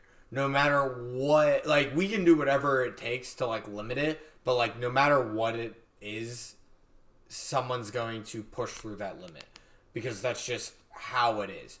And Now, I don't really have a thought process of like, oh, well then like if someone's going to push through it anyway, why should we limit it in the first place? Um I don't really have an opinion on that just yet. You know, I don't I haven't really thought about it that much, but I will like I do think it should be limited, but w- even if it is limited, I know in the back of my head someone's going to push through it no matter what. So I mean, I'm not sure if I agree with that because I think I mean, look at laws. Like you, you know, you Yeah. make a law, but someone's gonna break the law no matter what. Like, yeah, like, no, like, I think as an ex- as a very simplistic example, um, I think just because of, like a minority of people do something that the over like say five percent of people do something that the overwhelming majority disagree with, doesn't make the ninety five percent wrong for saying you shouldn't fucking do that, and trying to prevent them from doing that. You know what I mean? Just I mean, I'm not disagreeing you know with I mean? you. I think it's good. I think it, in my opinion, it's a good thing to limit people because, like, yeah, like the one percent is going to break through that limit no matter what you set it at, which is why I think there should be a limit because, like, at least the overwhelming populace will not attempt will attempt to maybe go to the limit, but won't break it because they know what the limit is and then one percent of that uh, of the population will be like, "Fuck that! I'm gonna push through it." Well, it's also cultural. If you get if you get the ninety five percent on board to say that uh, human singularity is bad, when the ninety five percent pushes for it, they're gonna have a harder time bringing that other ninety five percent over. You know what I mean? Uh, Yeah, yeah, yeah. Which is why I, which is why I'm for limiting like that type of thing. I personally think technology, in as far as like space technology, is awesome. You know, put the, the telescopes, building rockets to go out into space, colonizing Mars, awesome. Um, We need to explore the ocean. Exploring We need to focus on finding what's in what's on our Earth. We st- we don't know. We don't know if, shit. if, if you want We to be don't like James shit. Cameron and go deep as fuck into the ocean, then that's awesome too. Uh, that was like average space fan versus average ocean appreciator. no, I haven't. I've I'm not seen even. it either, I'm I, not I, I even can like. imagine what it sounds Yeah, like. yeah, It's yeah. the I'm. I'm not even like an It's ocean layout you think it appreciator. It's just like what what what's the like we we like we literally know more about space than we do about the ocean. I feel like Like- that might be like a cherry picked statistic, but It yeah, has to be. It about. has to be. But like, I mean, there is a lot about the ocean that we don't know. The ocean like. creeps me out. Like the, I those fish honestly- at the bottom of the sea, man. Like, This is so so so. This is like definitely like I don't believe it, but like I can see it actually being a thing. Is like if aliens existed and like if they're on this Earth, they're in the ocean. I mean, like a fucking squid, dude. I, like, if someone were to like bring up a conspiracy theory That's a- that is a and try to theory. and try to convince me that a squid is actually an alien, That is honestly. I might be able to hop on board with that because, like, look at those fucking things. Those things are weird as hell. They fucking go through anything. Have you That- ever seen like some of the clips of like a squid on a boat and it like it's fucking huge and it just like literally squeezes through like a tiny hole like this big? It's Yeah, fucking that, that weird is a conspiracy theory that like octopi and squids are like a different like type of life form than the rest of the rest of hum- the rest of animal evolution on the planet Guys, Earth. I'm about to show Payton a photo of a siphonophore. And he's No, gonna no. I He's don't gonna want cry. to. No, I don't want to. I don't want to see this. It's a whole, What the it's- fuck it's is a whole- this? that's, Yeah, can that's you- a whole can like, can like genre text of species. Can you is can you uh, email that to me real quick so we can throw it up? Here, you guys keep It's talking. it's I want to read Wikipedia. this It's shit. just I on want to Wikipedia read if this you wanna shit. So Elliot, I mean, I think I also think medical technology should mm, more or less not be limited. You know what I mean? There's a whole bunch of economic factors that go into that. Like, uh, there's there's really no financial incentive to cure cancer to cure cancer, uh, but there's a huge financial incentive to not cure cancer. Uh, but personally, AI scares the fuck out of me. Human singularity scares the fuck out of me. Uh, Neuralink. I like Elon Musk when he's making electric cars and he's making rockets, but when he starts talking about Neuralink, I'm like, bro, you need to calm the fuck down. Yeah, like, I think you know what I'm saying? Like, I don't want to. Not create. I, I, I don't want to end up like SEELE and NERV and Eva. You know what I mean? I, that's not a. You know what I'm talking about? Yeah, no, I, I agree, man. I mean, uh, I think you know, if, if, you, if you look at you know a lot of the mega corporations in the cyberpunk genre, they're they're not really portrayed as being like ben- benign, man. Like they're not No. really like benign in cyberpunk, and this is a cyberpunk film, and um, you I'm a capitalist, but like, there's a point where it's like things get bad. yeah cyberpunk is a critique on you know where things were heading in the 80s and i think that you know it's even a critique as to where things are heading now I think where things. I think we I are think where. we- I think we are where things were headed in the '80s, and it's only going to get worse. I think we're head. Yeah. I, I think we're Yeah. head. I don't think we're heading. we- I, I think think we're we're here, head. yeah getting head. Getting head, getting. I think we're he- getting head. Um, Sheesh. that's an alien. Um, what you just showed me is an alien. No way.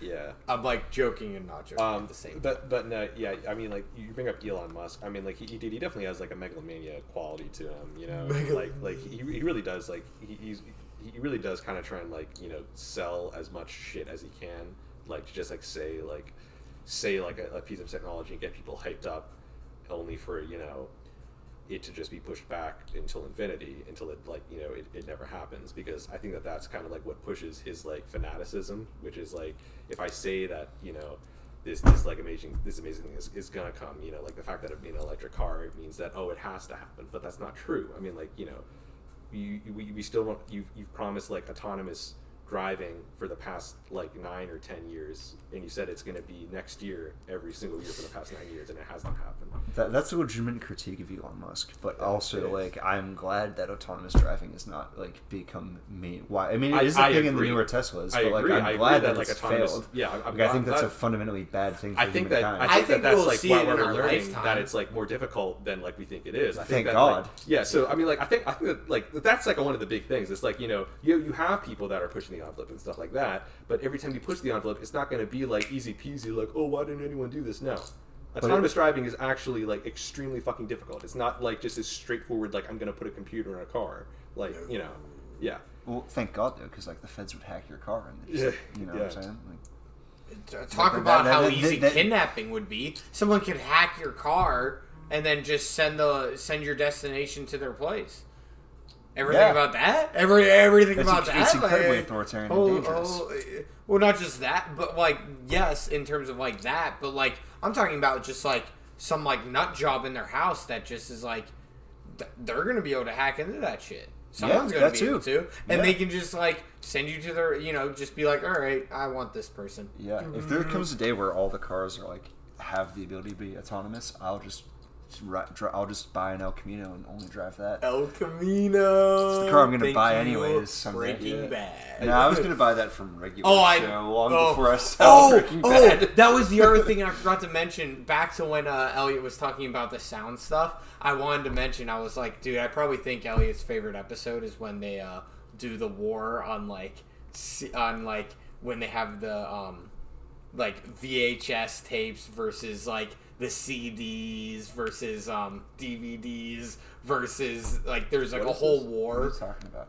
Regular show? Dude, Oh. I, dude, there's like a Yeah, million I episodes think- I of think- I regular think I show. Yeah, yeah. There, there's I there's seen two that episode episodes. a long there- time ago. I- I there's don't two remember episodes actually movie. where like they have like a war between like VHS, DVD, um, I uh, believe the it. laser disc. They have like Oh, they know have like a whole about, yeah. war against like who's the who's the better one, and like the final war they have is like against uh streaming services and the internet. That's like the final war. They all like team up to fight against the internet. It's it's hilarious. But I was like, that's probably Elliot's favorite episode. like when when we were Yeah. talking I'll, about I'll have to watch the that CD stuff. I, I, I'll really have to watch that episode. it's it's hilarious. Anyway, but um, but yeah, you know, when it comes down to uh, those things where like you know uh, you you do have like you know corporations pushing for like profit incentives like on, onto you know like what what they bring to the public. Um, there, there, there is like always like you know thing whenever like things are driven by like profit incentives. You know, like um, it, it is not. You know, like I think that's like one of the big big critiques is that like you know it's not going to be like always for um, the benefit of like truly like all, all humans and stuff like that. Like it, it may it's it may just benefit like you know like the you know like the the shareholders or like the CEOs or, or whoever of that company. Like you know it's it's one of those things where like you know um, Ghost in the Shell kind of like portrays it in a way where you know you have um, essentially cyborg police and Yeah, it there's is not cyborg it- SWAT. cyborg Yeah. SWAT, and it is not a world where anyone can get cybernetic upgrades. That is devoted to uh, megacorps or the state. They talk about their bodies having warranties, you know. Yeah, yeah, And people in that like you know you have regular humans, you have people that are missing fucking trash day in that film. Like they're not going out to say, hey, I need to get a new arm. You know, it's not. It's a, it, it as cool as that movie is. I mean, like you know, that's that that's one. I think that you know, in a way, fucking cy- cyberpunk is a vice. It, it is a vice because you know it, it makes you think like this is so sick, and you know it, it, it is sick. You know, it's fucking. It, it, I, I love like all the visuals and the styling, but you know, it's one of those things. It's like you know, it's like fucking. It, it's Medusa, man. If you if you if you if you keep like I, like idolize. I mean, like you know, if you idolize it and like sim for it like long enough, you're just gonna like die because like that's like what what's going to end up happening. And you know, I think that that's like you know one of the things that like you know like people who kind of take cyberpunk for face value don't realize that it's like a big critique on like how things are going uh, or how things are like headed and It's stuff a like warning. that. Yeah, it's, It it's, is it's a warning. I think Yeah. almost all sci-fi is a warning. Like, dude, Mad Max is cool, but it's like you know, I wouldn't have to like you know, you know, uh, like uh, you know, fight fight for water. I don't think I would live in. I don't But think dude, I I'd be, survive. I'd be Oh, killed I'd, I'd survive. Uh, I don't think I'd survive. I don't. No, I'd survive. I don't I think feel I like- would survive. I I, mean, like I would attempt. Max- I would give a fight, but I Yeah. don't think I would. You- I, survive. I know, think that I'd probably live like for one week in, in like the Mad Max universe, and then I, and then I'd die from like a pathetic death of like diarrhea. You know, like how people would die I back in the old frontier. unless I would if I- get diarrhea and fucking die in the desert. Unless if I can learn how to fucking drive, like drive really well, I wouldn't live in the Mad Max universe. No way. I mean, No I, nobody way. would want to, but I, I would survive. I mean, I would I mean- attempt. I, I would say I would give. I would give an attempt. Oh, oh, I don't think I I would, I would- but I I would try. give it a like a really good attempt. I'm not someone to back down. I would just start so. training people how to use guns, and then they'd be like, "All right, well, we'll follow you." And I'm like, "Well, maybe we can survive for a little bit now." for a little bit until there's no more guns. That's That's that's, the, the, there's that's, never gonna be a point where there's no more guns. Payton. no What are you because no one's gonna. about? Well, that's the whole like universe of Mad Max though. There's guns in Mad Max. Not a lot. Th- that- well, that's that's Because- that's a because flaw- they're all That's a flaw. In, No, it's George not a flaw because they can't that's a- make them anymore. Yes, you, that's that's fucking stupid. You can always make more guns. It's just it's a matter. Uh, not if you don't have the factories. then you make factories. Tor Like, Onion Oh, he doesn't Onion get Lake. it. Pipe- he literally doesn't own get it. pipe- you need to pipe bullet rewatch Mad. Max. You need to rewatch Mad Max because you Uh, clearly don't understand. I, I think just what because, that universe I think just is. because there's just because there's a war there's a world where there's no guns doesn't mean the possibility of a world being with no guns is logical. Oh no, no, That's honey, what please he don't. doesn't understand that. Like the, I understand the war, but I'm saying that like there, there's no way in the future where you could have a war without guns. Yeah, well, well, I, I was gonna say. I was- mean, was- even look at um, even even There's so many guns in America. Well, no, even, there's not enough guns in America. even look at um how guns are used in oh my goodness, what's the one Denzel Washington uh, Book of Eli. Book of Eli. They don't like. There's guns, but they use them sparingly because they can't. They literally can't make anymore. I was gonna Sure. say. like like sure. they're they're limited. I was So like say- anyone that has a gun is like you literally have to like stop because it's like they're in control and you're you're screwed. Sure, like, but I also think that's made by. I think those are all. That's like. We're getting super off topic. But Yes, that's we are. made by like fucking people in Hollywood who want to are curious what combat would be like in a, a triple in a triple A film without guns.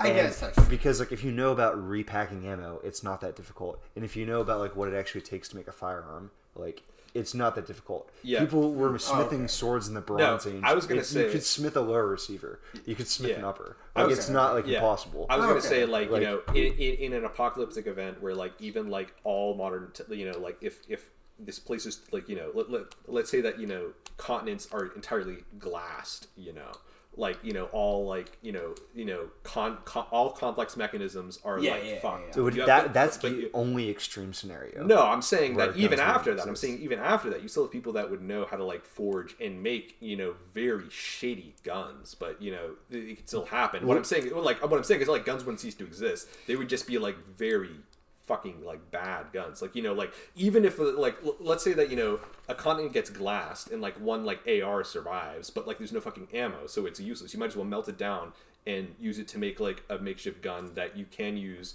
by also making gunpowder of your own as well. Like you're Okay. essentially I think- making like a fit flintlock from scratch. Okay. But but, I but, think- but you know, it's like one of those things where like people like you know, like what I see what what you're- where I in, see in, you in a situation where it's post-apocalyptic and like guns are almost in zero, uh, like circumstance or like they, they, they rarely exist. Like you know, in that theoretical, is it going to like you know maybe you're concentrated on making other primitive weapons instead of trying to build a forge to make a gun. You know, in, in the end game, you might you might do that, but like up front, like you know, I feel like you know, yeah. But I see what I think there's are I think there's some tr- I I, think there's a quote of, from Ghost in the Shell about this. If man realizes technology is within reach, he achieves it. Like it's damn near instinctive.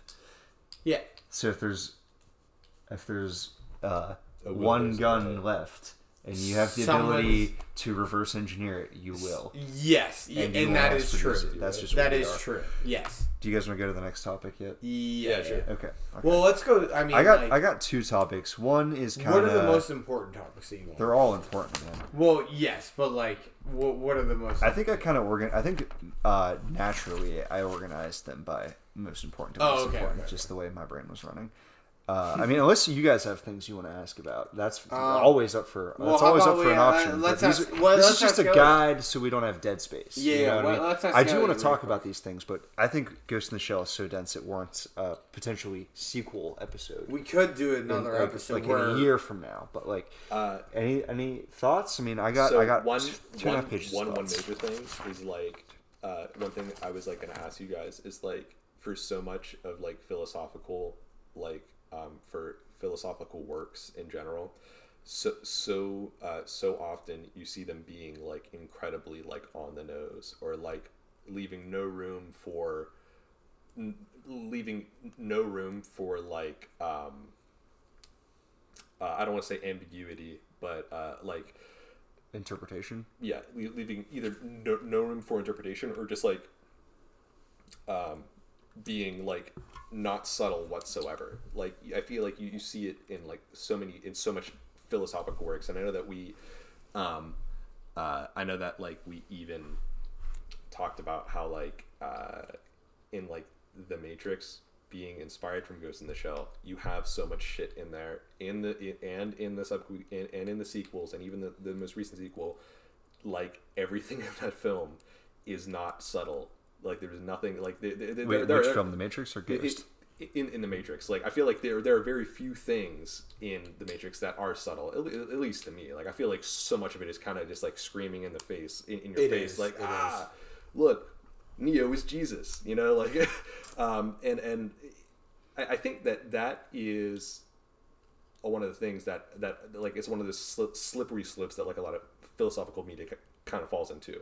But do you feel like uh, you know in Ghost in the Shell, um, it kind of falls down this, that that slippery slope of not being subtle. And I kind of like want to draw attention to the specific scene whenever they are in the old museum, and he's talking about you know like how humankind evolves and how you have the tank literally shooting up the the you know The uh, Tree of Life. the tree of life and stuff like that. You know. Uh, I would agree with that. Or agree. I would say yes. Ghost in the Shell is quite on the nose. Um, it's on the nose and it's not because there's a lot to think about. It's like it's like it's not so much this is what I think. It's more of like these are the things to think about. And here are characters. It's not like there are things to think about, and we're going to hide it behind a layer of plot and uh, character nuance and uh, interpersonal relationships. It's here are the things to think about. Think about them, but it doesn't like necessarily tell you what the author thinks about them. Yeah, is I- what I'm saying. I kind of like what yeah. you You mean know by what I mean? that because I would the- agree with him. Yeah, So. I I, I, I, I kind of like like I like what you mean by that because if you think about the story of Motoko and the um and the The Puppet Master? the puppet master, yes.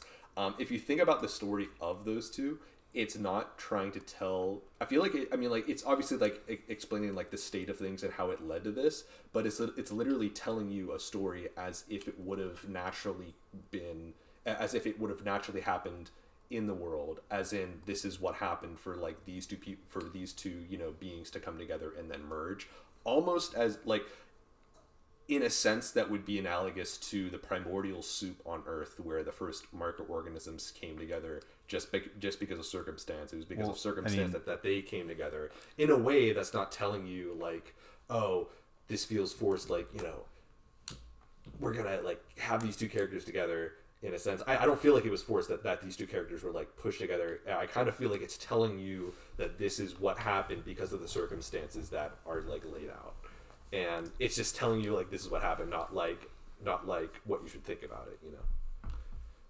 And I think by not telling you what you should think about it, it uh, opens the conversation. It opens this conversation to happen.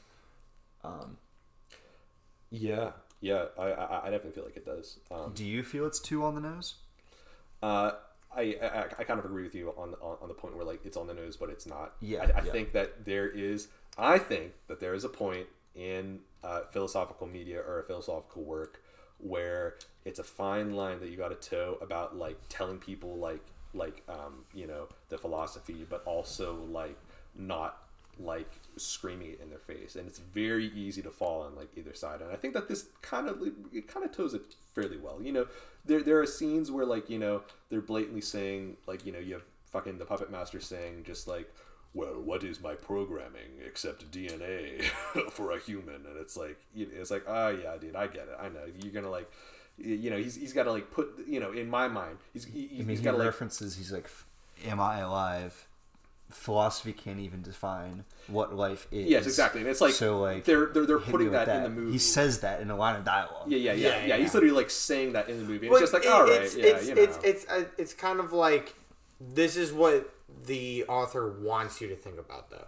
You know, th- this is what they want you to think about. They're not gonna. They're not like answering the question for you. They. It's just like, hey, this is what we want you to think about. Like the tree of life being like shot up, right? it's I like it's like sick, but- oh, it is sick. But like it's clearly defined like hey, I want you this like it's like like in like he's guiding you in the sense of like these are the questions I want you to ask yourself.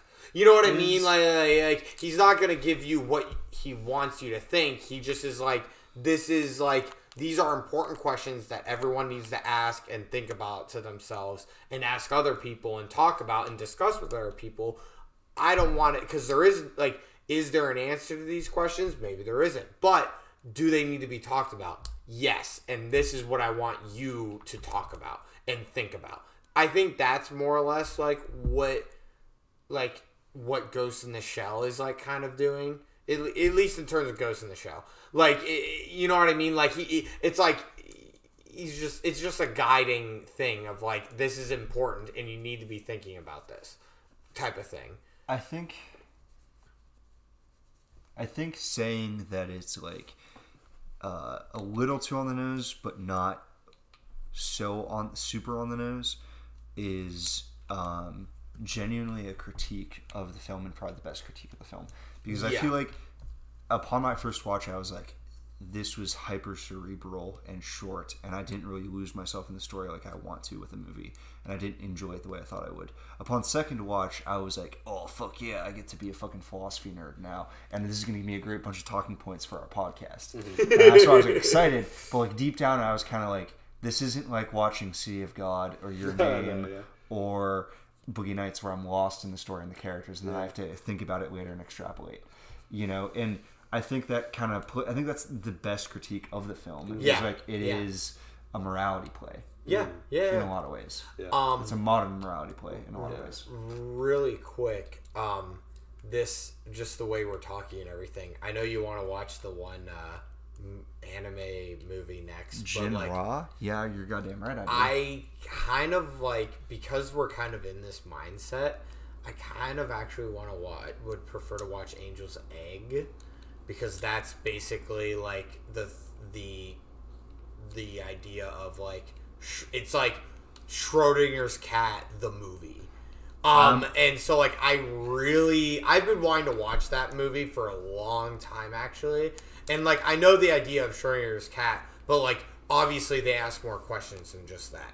But like but um and they get deeper into like the thought process of how that infects other people.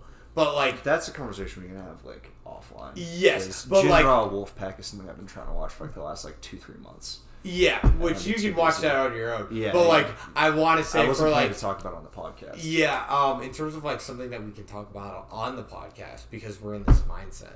Um, I think we should watch Angel's Egg because that's a very philosophical movie. From what I know, from what I know about it, it's a very philosophical movie. Um, so, and I don't know if you've ever heard of it. I, I think I've heard You of it. the one I who don't- I've told heard me no about vi- Angel's Egg. I'm pretty sure. Oh, No, oh, I thought no I way. No, you told me about Perfect Blue. That's what it Perfect was. Blue, yeah. I, mean, I thought I told you about think- it. yeah, yeah. Perfect Blue, not really philosophical, psychological thriller. It's gonna fuck you up. But Psychology, Fuck you up. Angel's Egg is very philosophical. I think like that's the psychology whole and the- philosophy are a Venn diagram that overlaps ninety percent of the Yeah, time. Um, yeah, yeah, Angel's Egg is a very philosophical movie, from what I know. Like the entire point is just for philosophical purposes. Like I don't even think the animation is like that good. It's like the whole story is like just asking questions. Yeah. So anyway, Um, back so, on back to this. Uh, very, subject. very basic question, but I feel like I really want to ask it. Uh, favorite part in the film for you guys? Oh, favorite part of the movie. Not even scene, not I mean like scene, moment, uh, shot, you know, whatever it may be. Honestly, the boat film. scene. The boat, The boat scene, is scene? the boat scene is just so. The boat scene is so good, like, cause that's when the ma- that's when um that's when uh, Makoto is like actually like starting to question everything. Yeah. Like that's and it's like she's finally like being like, but what does this mean? You know what I mean? Like like like you know what's his name is like being like you know you don't go too far with what you're doing. You know you might want to be careful. And she's like, but why? Like why be careful? You know it's like it's like why do we have to be careful about this stuff? You know it's like it, it, I don't know. That that's the scene where I was just like, this is this is where it's like, like we're talking about this stuff, but this is where it's like, i- i- to go back to your limit stuff, to go back to like limiting technology. That's where she is like, but why? Like why limit it? You know, because like eventually it's gonna get pushed anyway.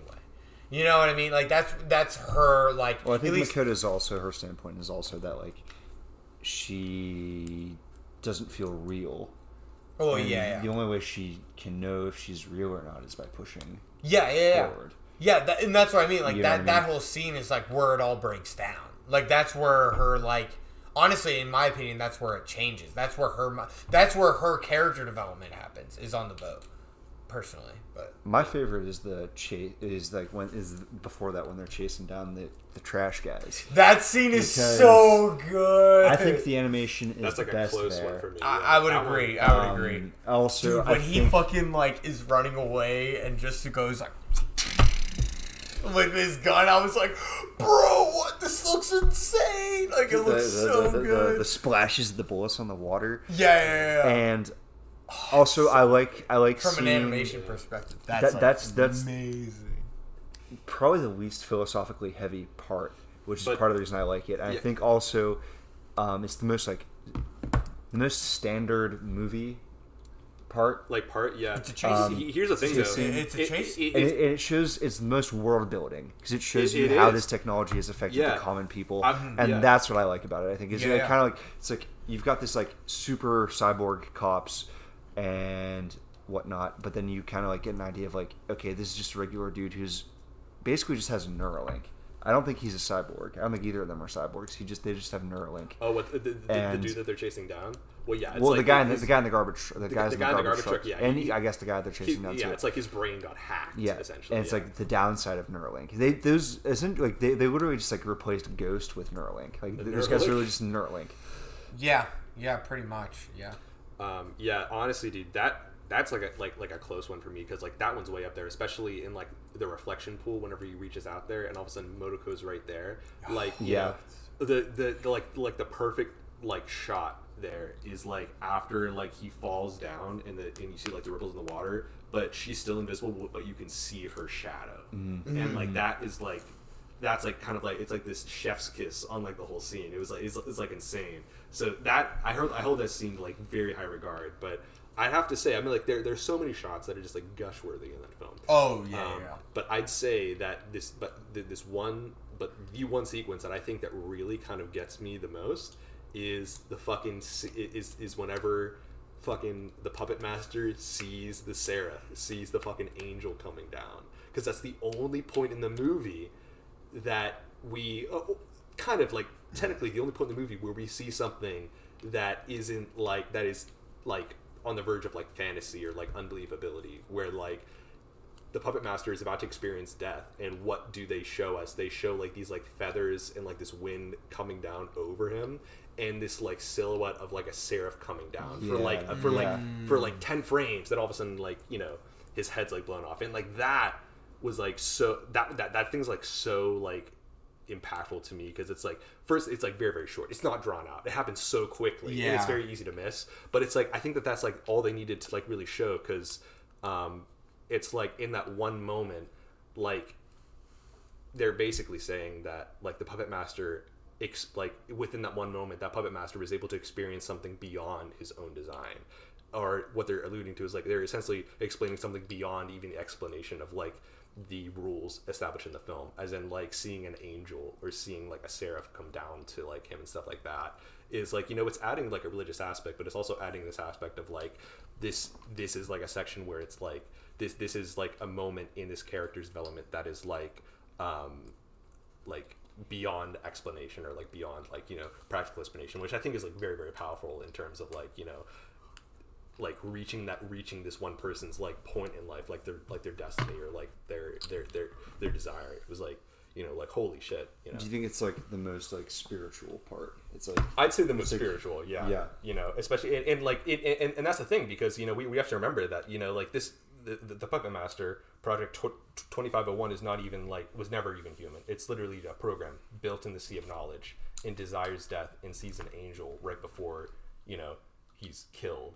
And Yeah. it's like I don't know, and like the way that the animation is done there with like you know like the angel coming down, and then we see you know his face light up for like the first time ever, and it's just like you know it's very morbid in a sense because it's like you know the only thing that this program wants to wants to do is die. It doesn't want to copy itself, and Yeah. it's like it's so morbid, but it's just like this is the only thing it wants to experience because it, it, it can't experience what a human can experience, and this is like The destiny for him thing. But at the same time it's like even more than that because you know like after you know that's all said and done you know like their consciousness is combined into motoko's you know you know cerebrum and stuff like that so it's like they exist uh like by proxy in a sense and it's just like i think that right at the climax whenever you know Isn't- he's shot and stuff like that it's it's insane Isn't that uh, the angel like outline? Isn't that the helicopters though? Isn't he all? Isn't he seeing the helicopters? Don't the helicopters have wings? Uh So- well, And isn't it like it's like he Yeah, thinks he's almost seeing like- God, but he's he's actually seeing these hel- these helos? Yeah, So, I- I- yeah. That's how, I mean, how I was- took I- I it. was It's like, wondering about It's like that. supposed to be holy, like okay, this this pro the the part master is experiencing God, but really, it's like a bullet coming towards him yeah yeah, it's Yeah. Yeah. really he's seeing what's actually he's seeing the outline of a helicopter. Yeah. one, one- yeah. one could say that. I also don't know if we if we explicitly ever see the helicopters directly over above because I know that in in uh, when we cut away to other shots of the helicopters, they always seem to be kind of uh, like flying like around in a circle. I mean, area, yeah, you wouldn't take a above. shot straight down, I suppose. Maybe Yeah. you would. I don't know. I guess. Yeah, so like I, guess you could. you you could. I just like I and it just never occurred to me that they would right that they would be right above, but. That's what I I do like thought. that idea. Do you know? And the reason because you also see so much inter- so much imagery in the movie of a silhouetted helicopter. Well, the helicopters have wings. You see They them do, spread them out yeah. which Yeah. for like stability, which no real life helicopter in, in our age has wings. That doesn't make any sense, but No, like yeah, they do so- in Ghost in the Shell for some reason. Yeah, so I think that Bird that wings. is like what is what is like really interesting. Where like you know, What like an osprey? An osprey is not technically a helicopter. It's a it's a fucking hybrid. Well, maybe that's what they are. Like They're not. hybrids. They're not. uh, I mean, I get, but they're not a real thing. They're like imaginary. They're- Well, yeah, yeah. Yeah, that's anyway, what- that's what I'm getting at. Anyway, but an but- death trap. yeah. um, but uh, what, what was I gonna say? Uh, yeah, it's like um, I, I do really like that kind of like uh, analysis where it's like this program could be like essentially experiencing what it's like to see your life flash before your eyes as a human right before you die. You know, Yeah. like you're experiencing like a AI's equivalent of a dopamine rush, or an AI's DMT. equi- or an AI's equivalent of like feeling an emotion just as they die, which is like insane. You know? Yeah. It's like, uh, yeah, that's what's like really, really crazy. I think that you know, um, I'm gonna tell you guys right now that I do want to like I it's not as it's not put up to as high of a claim as the first movie, but Ghost in the Shell 2.0, which is the sequel, um, it's also done by the same director. I just found out.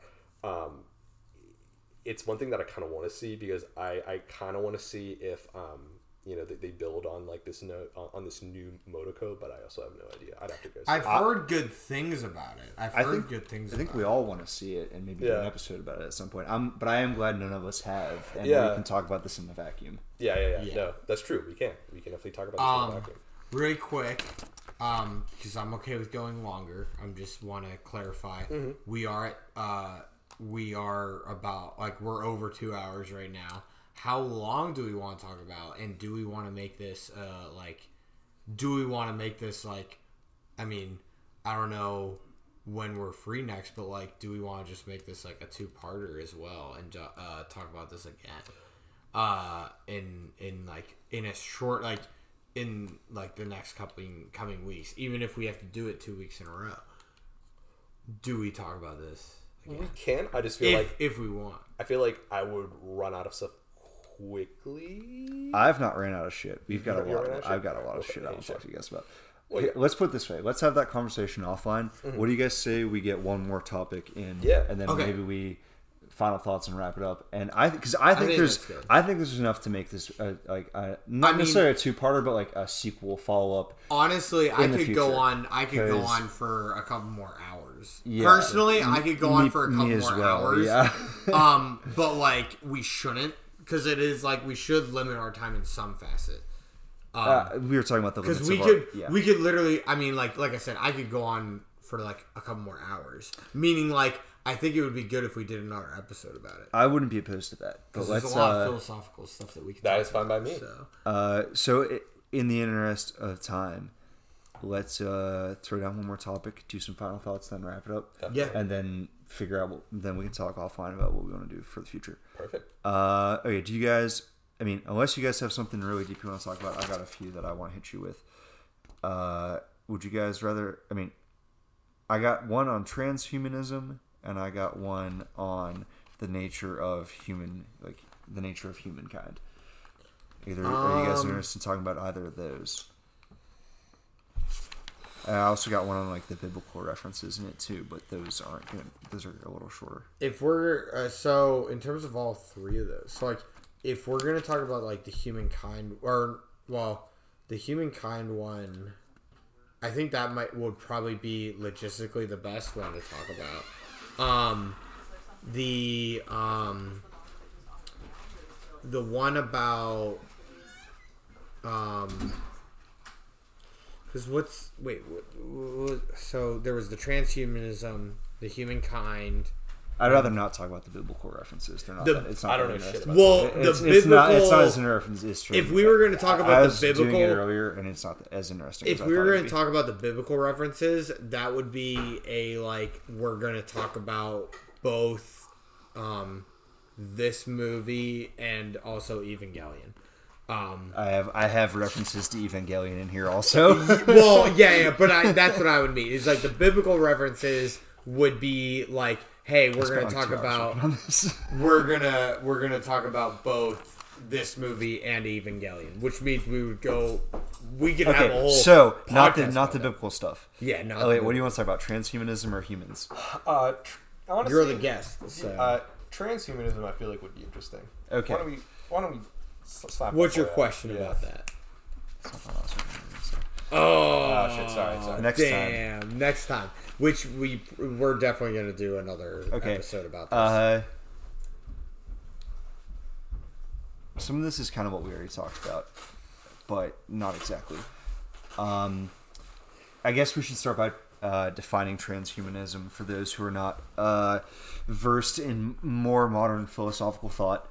Uh, transhumanism is the concept that the uh, natural end of human evolution is not from not to evolve from the uh, Homo sapien into the Homo magnus or some shit like that, uh, whatever the next stage would be called by future paleontologists, uh, but to uh, just merge with technology of our own making, and that is the nature of our evolution. Is that like it's not to evolve into some other organism. It's to uh, merge with the shit we already created. And there's various forms of that where it's just like becoming a cyborg. But like ultimately when people talk primarily about transhumanism the idea is that uh,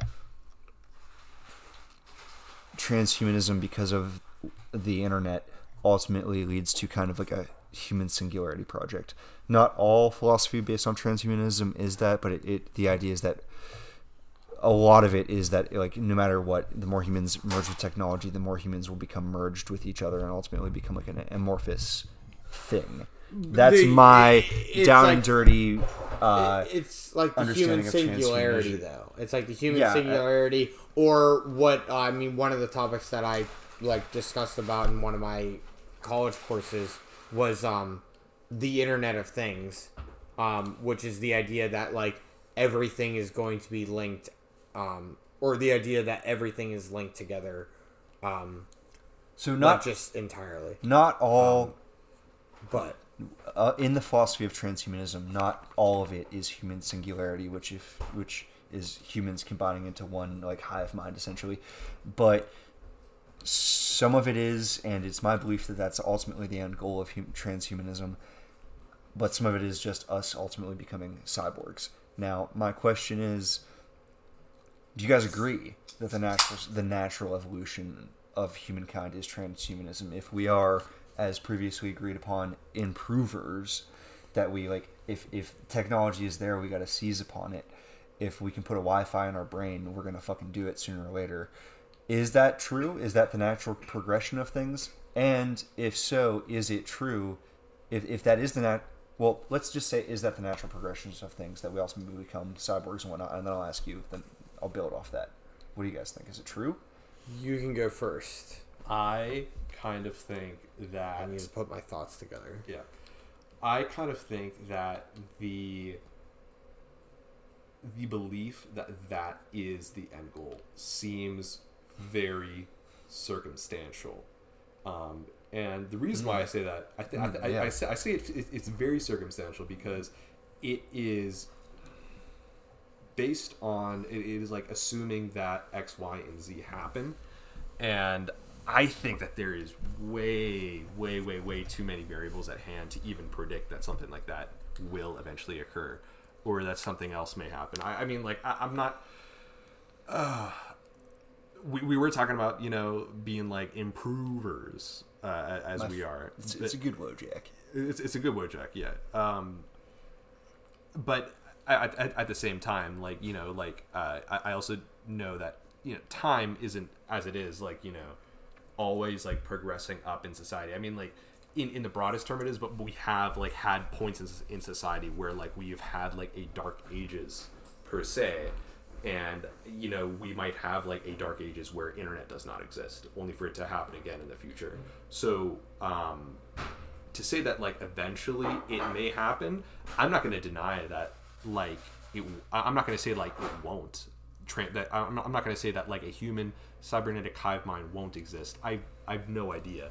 I think that one thing we have to keep in mind is like our projection of like what we think the future will be uh, on what we think the future will be is actually what what actually ends up happening which you know like there there are times that, that we've like predicted as to like you know where we are headed and you know it's been just you know like absolute like fiction it's it's, it's cool as fuck but i mean like from like a like like a realistic standpoint transhumanism as an idea is like extremely it, it's extremely like intriguing you know um from like my view i mean like you know as someone living in 2022 CE.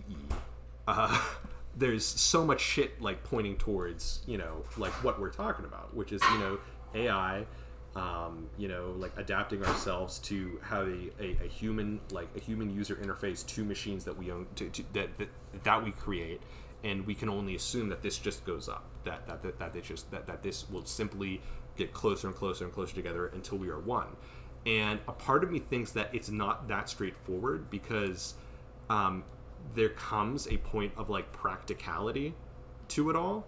And um, maybe in a sense you know i am I, think that maybe in a sense what i'm essentially trying to say is that i just don't think it will happen anytime soon whatsoever. But maybe in like thousands and thousands of years it may. Because i feel like I feel like transhumanism or like becoming a, a hive mind is something that is not going to be a clear stair step up. We're going to have to go like down and then back up and then down and then back up and down and then, back up again to even reach there because I feel like there's so many points in achieving truly something that, you know, no species has ever achieved before. We have never even like thought of or like imagined. Truly like something un unfucking known is not something that is just going to go straight, straight, straight up into just like, oh yes, you know, it's a clear progression upwards to this point. I feel like, you know, we're bound to have like situations where you have, you know, entire societies that reject said things and uh, will either just like, you know, not participate or, you know, just, to, to, you know, totally prevent that kind of t- technology from progressing, whether it be uh, So some societies will opt out. some societies may opt out, but I'm but, but I'm saying that you know like if, if like one society like opts if like you know uh, one society opts out, you know that'll probably raise red flags as to you know like why is this society opting out? Maybe this other society is going to uh, is going to opt out as well. When it comes down to you know like um, something such as transhumanism, So transhumanism may fail in the marketplace of ideas. transhumanism may fail in the general acceptance of the human psyche from what I fr- fr- from from from what I'm kind of from, from what I'm kind of getting at. It's I, I would say that I would kind of like make it make it uh, uh, analogous in a in, in a sense to um, like you know humans convincing other humans to go to the machine city in like the matrix and be one you know it's like it's it, i feel like at least for for me for just this you know this peasant living in 2022 that seems like an extremely hard sell for the average person and you know it's hard for me to say like if it's even going to be possible in the future because my stance now is that like that's probably going to take like hundreds of years, hundreds of thousands of years.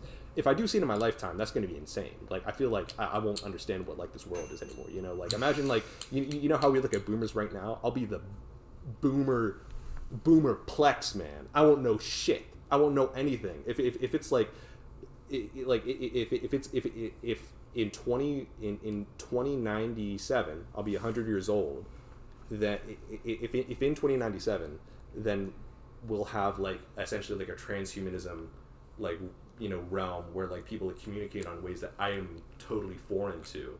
That's gonna be so mind blowing. I won't even know like what to do with myself. You know, it's like one of those things that you know me present day can't fully analyze. Like it's it's one of those things where it's like you know things like transhumanism and things like you know a warp drive from Star Trek, which is a theoretical thing that will allow you to travel faster than light, is very intriguing to ponder. But I feel like it's not something that I can really say with confidence as to whether it is something that will happen or, or will not. So to mix what Elliot is saying, I, I have an interesting I think I have an interesting thought process on this.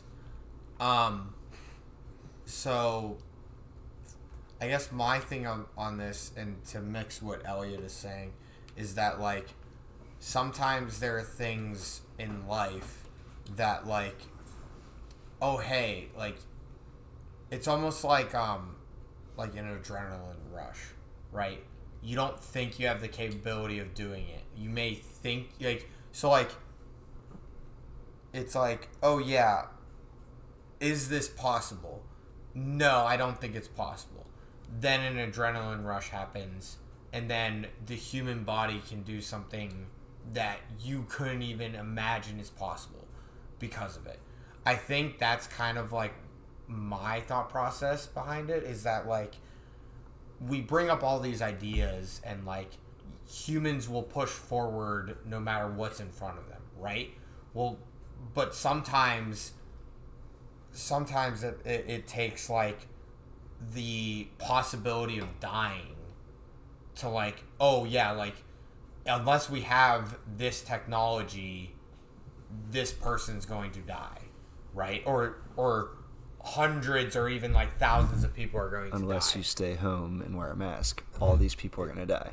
um anyway um like unless like the idea of i guess what i'm trying to get at is that like sometimes in order to like in terms of like technology and like you like talk like let's just use the idea of um i mean well yeah let's use the idea of the matrix right? They all everyone got into the like brain because the because earth was dying like the whole earth was dying like there was a nuclear Is that war the case, or wasn't? Was there a war with? well, I thought there was a war Wait, with the robots. That What do you mean robot- the brain?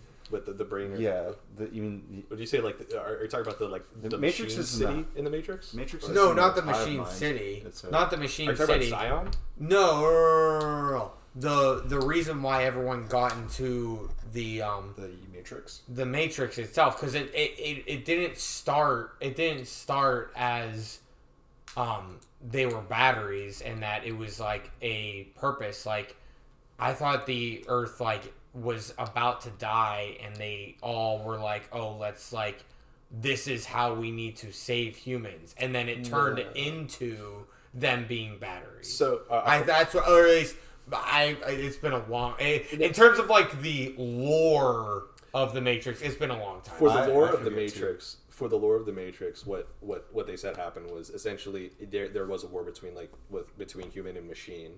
Um, machines essentially won, and what they did is that like with humans that they could capture, they basically were able to study humans and then breed their own humans as an energy source since the humans combating them got rid of their chief energy source which was solar power that is the lore Oh, you're saying when you're saying the world dying, you're talking about when the humans are like Humans did not retreat to the Matrix. No, no humans voluntarily did that. Humans were bred Oh, and okay, placed okay. in the Matrix by machines. Oh, and, okay. okay, and okay. the humans like did something to like blot out the sun to Yes. take away that solar power. That's what you're talking about when you're saying the world was dying. Uh, yes. Y- okay. Yeah. So I got myself mixed up. Whenever- anyway, like, yeah. what what I'm getting at, what I'm getting at is that like sometimes like in order to push humankind to create greater things, they need to be put like something needs to be like put in place for them to be like, oh shit, like unless if we do this, we're going to die. Is Yeah, what I'm trying to get. plebs that there's going to be a worldwide pandemic or something.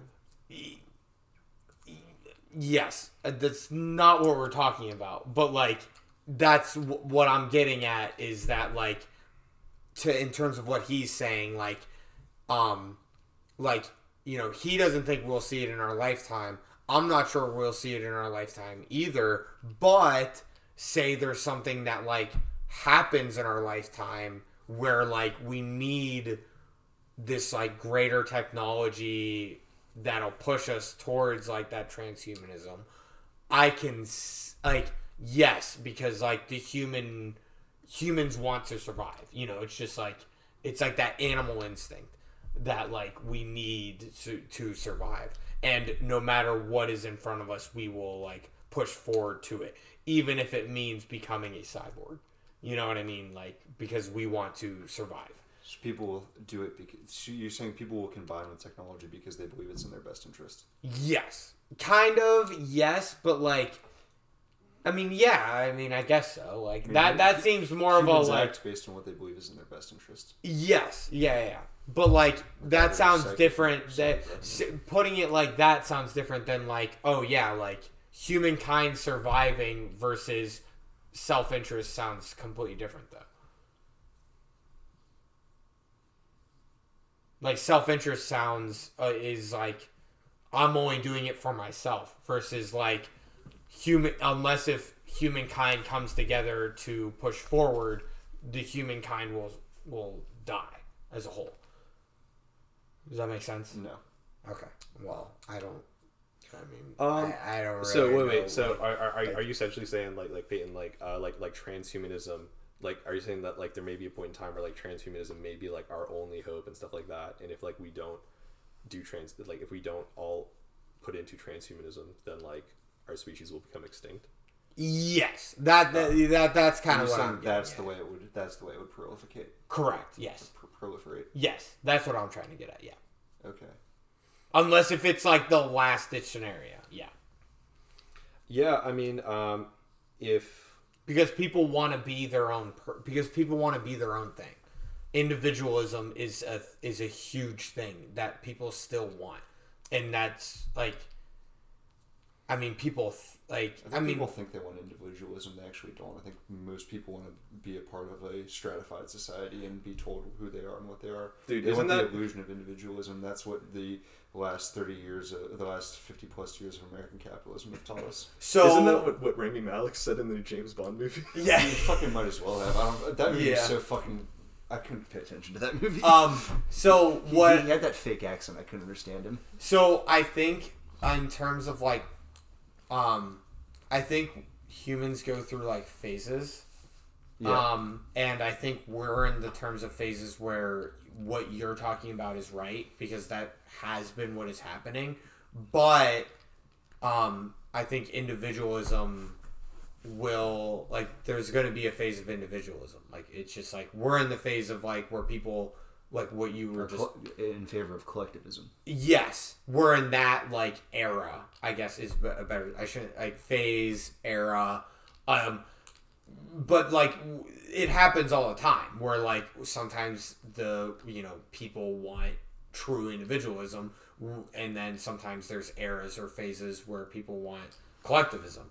We are in a phase of people wanting collectivism, but eventually there will be a phase where people want individualism because at some point like you know there's a breakthrough for everything. It, it's not all going to disappear. It, nothing's ever all going to disappear at once because of what we were talking about earlier is like if there is you know human uh, the, the back to the first the very first quote we were talking about.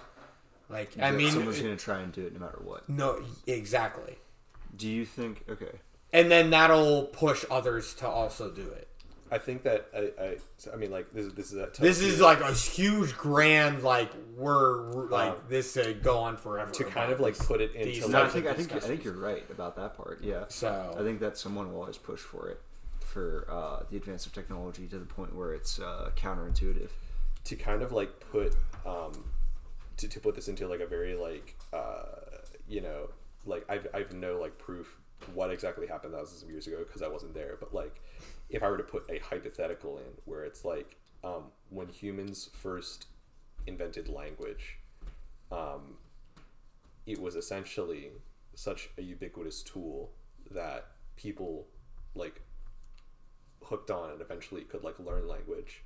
And those who did not learn said language just you know could not participate in that society back then and and died off. yeah so i would assume that like you know i, I don't know if there were people back thousands of years ago who just like you know like like you know repented language as much as possible and said and like thought to themselves like these people that are making sounds like with their mouth like I will not be a part of this and stuff like that only to realize that it like you know language benefited like the the, the breadth of society like I you mean, know I don't think humans those- existed before language. I think language is what makes us human. I think before language we're just Neanderthals or chimps.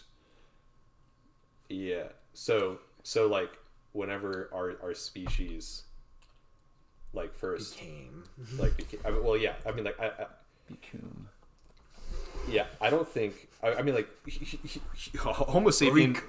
Homo sapien is based off of like geological like remnants and DNA, not language. So it's like there, there were Homo sapiens that did not use language until like you know x amount of time Okay. ago Okay.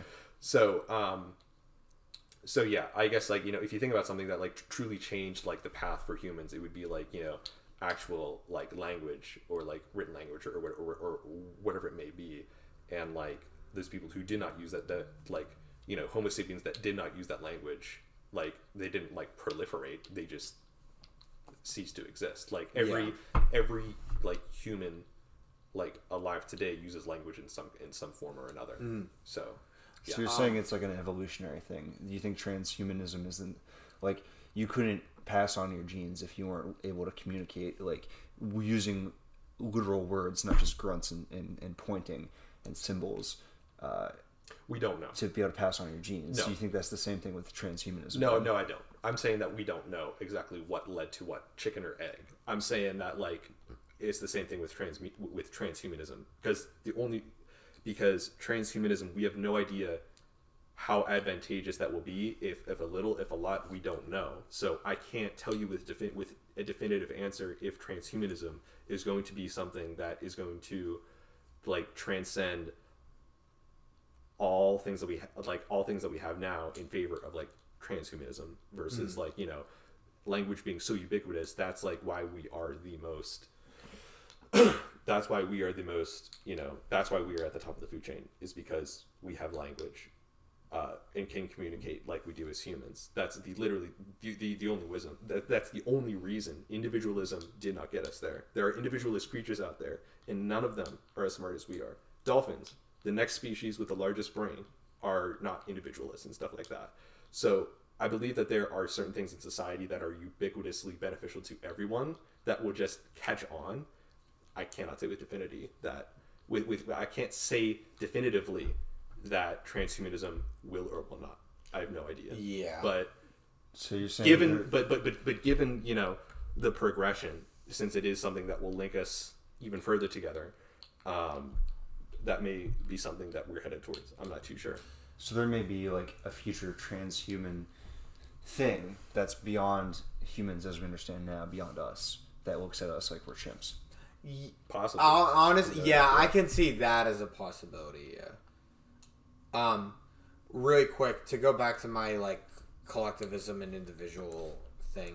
Um, you know, um, my example for like, um, I guess the closest thing I and the only example I can think of in terms of like where we were as a society um, for the co- collectivism where the society was a collectivism and then there was somebody that was like hey listen you need to think about all this stuff in a different way and literally changed everything would be martin luther with the church um, asking all the what uh, the you know when he posted the uh, question 35 theses. Yes. Um, that was like that's the example I would give in terms of like there's always going to be at least somebody that will break the barrier of collectivism. There'll always be a dissident. Yes, and it will will cause everybody to break free of the collectivism. Um, anyway, that but that was like that was all I want. That was all I wanted to add. Is um, like I don't think like is collectivism scary? Yes, um, but I also don't think it's like we're never going to human society will never reach the point of like it will always be a collectivist society because that's just not human nature.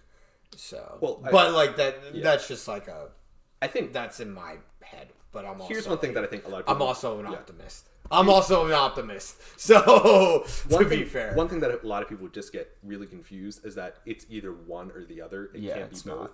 But it's like oh, well, yeah, yeah, yeah. like Martin Luther was not like some nomad out in the wilderness dude. No. He was not like like he was living in society, participating in society. Like he like you know he was collective in a sense. Like you know it's it, Yeah. I, I, it's impossible to to be truly like you know individual. Like Yeah, I think, I think people don't understand that. in a I- I, society. I, don't think people people Yeah. people get locked into a binary with that and don't understand that a society is a collection of individuals who behave differently in a group, but ultimate, but also act under each individual uh, self interest at an individual level. That sometimes when in a group the individual's like interest is to go along with the group and that like affects how group society group group psychology plays out. So like there like the the uh, individualist idea that everyone is just an individual all the time isn't exactly is, is right but it's not entirely right under all circumstances. Yeah. and the idea that like but then the other idea where like groups have different principles that apply to them not as above so below not like that's not true either the idea that like groups have different rights than individuals have or different principles apply is, is false as well like people act differently in groups yes but people ultimately act in their own self-interest um, as the underlying principle in basically all cases in all cases That's why communism doesn't work. as far as transhumanism goes, and yeah, of course it doesn't work. Uh, that's, that's that's fact. Uh, but as far as trans, I don't know. I think transhumanism is very bad, and it's I- an existential threat. And I think that uh, it's going to come through entertainment. And I think a lot. I think I think there will be dissidents, like you're saying, uh, but we're already seeing it. Uh, it's already it's I mean like the metaverse is a thing. The metaverse is essentially the Matrix. VR is essentially the Matrix in many ways. I think it'll come through entertainment and video games first, as well as like you get enough. You know, you get enough. A Neuralink will event will first be for people with you know who have uh, neurological problems that need you know need medical help. But then it'll catch on, and a lot more people will get like. It, it may take decades, but I think sooner or later It's weird it will catch that, on uh, if you don't get enough people if if the dissidents don't become mainstream if Martin if there's not a Martin Luther who takes who gets a big following and says we're going to go not participate in the Catholic Church and do our own thing worship God in, in, in the way that we believe is right transhumanism will take hold the only Yeah. problem is there may still be a just like there's just like just because Martin Luther left there wasn't still a Catholic Church there may still be transhumanists like you said because someone's always going to do it yeah. going on their own track, and there's going to be people who refuse it going on their own track. Now, I don't see how those two groups don't come into conflict. Oh, You know it I mean? definitely will and come into will conflict. one overtake the other sooner or later? Will the people that uh, are merged with technology and have limitless possibilities because of that technology be superior to the people that don't embrace it and just ultimately overtake them? Perhaps, perhaps the diversity of people who are not bound by technology, who are bound by nature, perhaps that diversity will win in the end. You know, I don't, but I don't believe that man's. I don't believe that transhumanism operates on like, from my understanding, on a like a fundamental belief that man's ultimate next evolution is to merge with technology because we created technology that we have like outpaced evolution at our next evolutionary step is to embrace technology and we should become a part of it i don't believe that's true i don't accept that fundamental principle Yeah. that's uh, that's my take really quick. Do you uh, do you find it odd? So like Neuralink is being used with you know to help uh, you know the people that like really need it.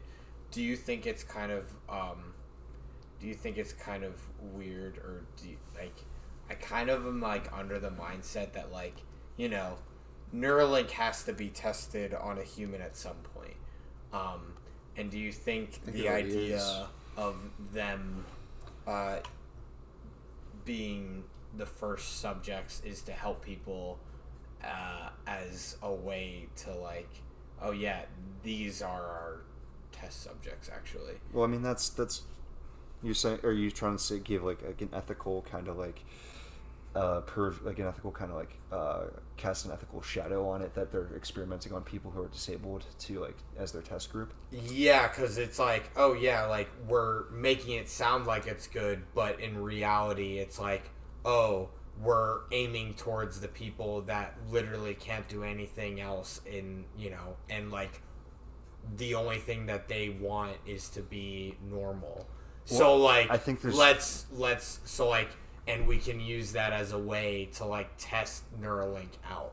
i think I mean, like that's getting really deep into it and like basically conspiracy level type of stuff. I don't but think like, that's conspiracy. I think that's just fairly obvious on the surface level. Um, What is obvious? I think. Well, I think so. I think there's. Well, they've stated that Neuralink is primarily for people that have you know problems that can't walk. but they're know, all, but they're, but but Uh, he, but Elon Musk has also said that the end goal is for Neuralink to be for everybody. Yeah, Because that to is what sells. Because that is what sells. Well, Yes. yes, Yes. yes, He's selling a product to you. I mean, yes, but also like, how do you get this idea to actually te- like? How do you test this idea on a human?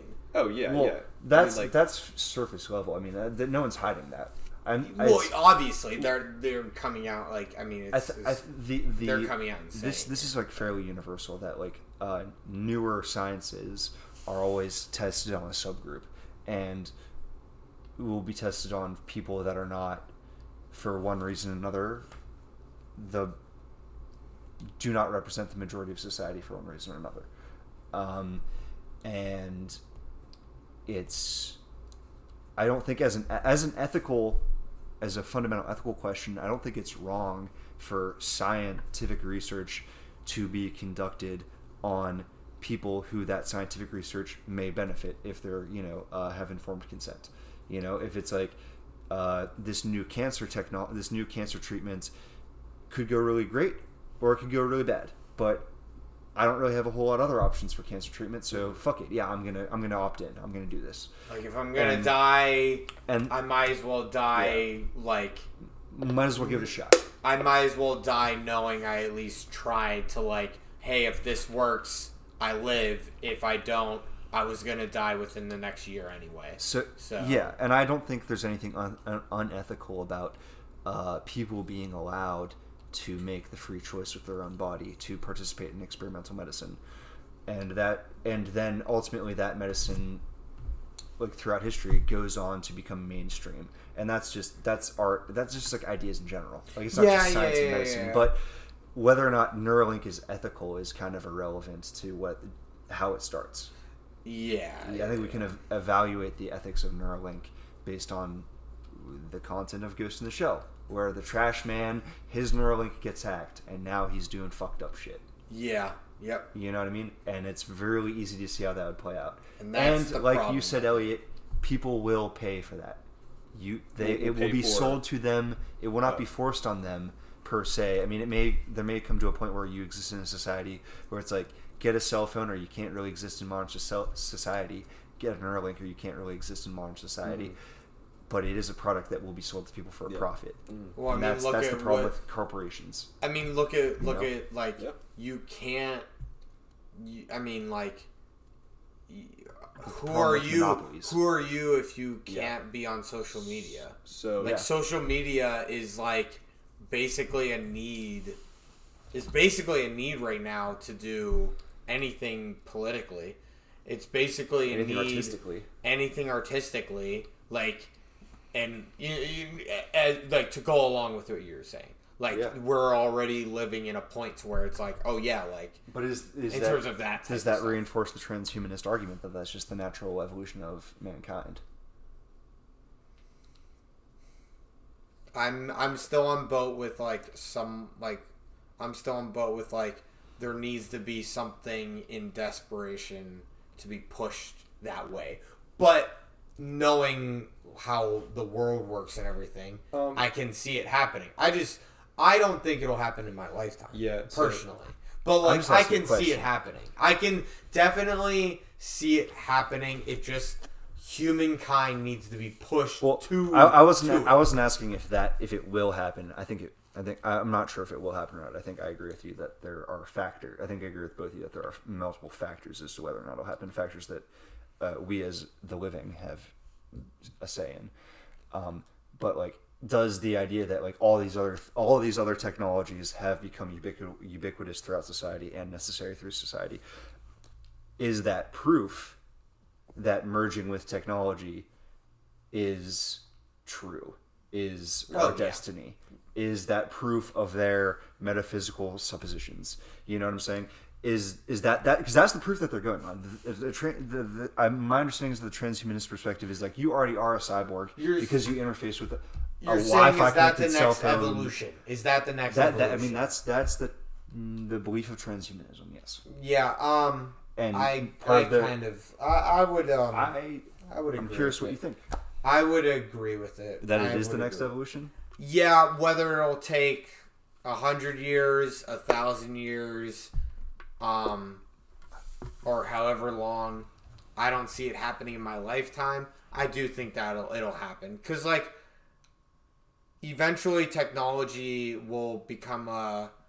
In my opinion, eventually technology will become so like it'll become something that like doesn't need a battery. Or like well say it needs a battery but like that battery is going to be something that is um made that's going to be something that you just like you get you get it from the sun right?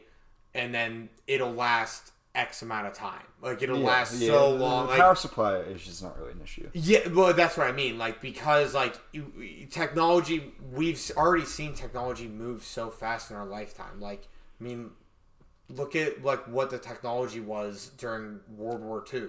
Like, and that was not even a hundred years ago. And like we're, I mean, look at the Roaring Twenties. Look at what the Roaring Twenties was, and look at how far we've come in just a hundred years. Elliot, you look like you're going to say something.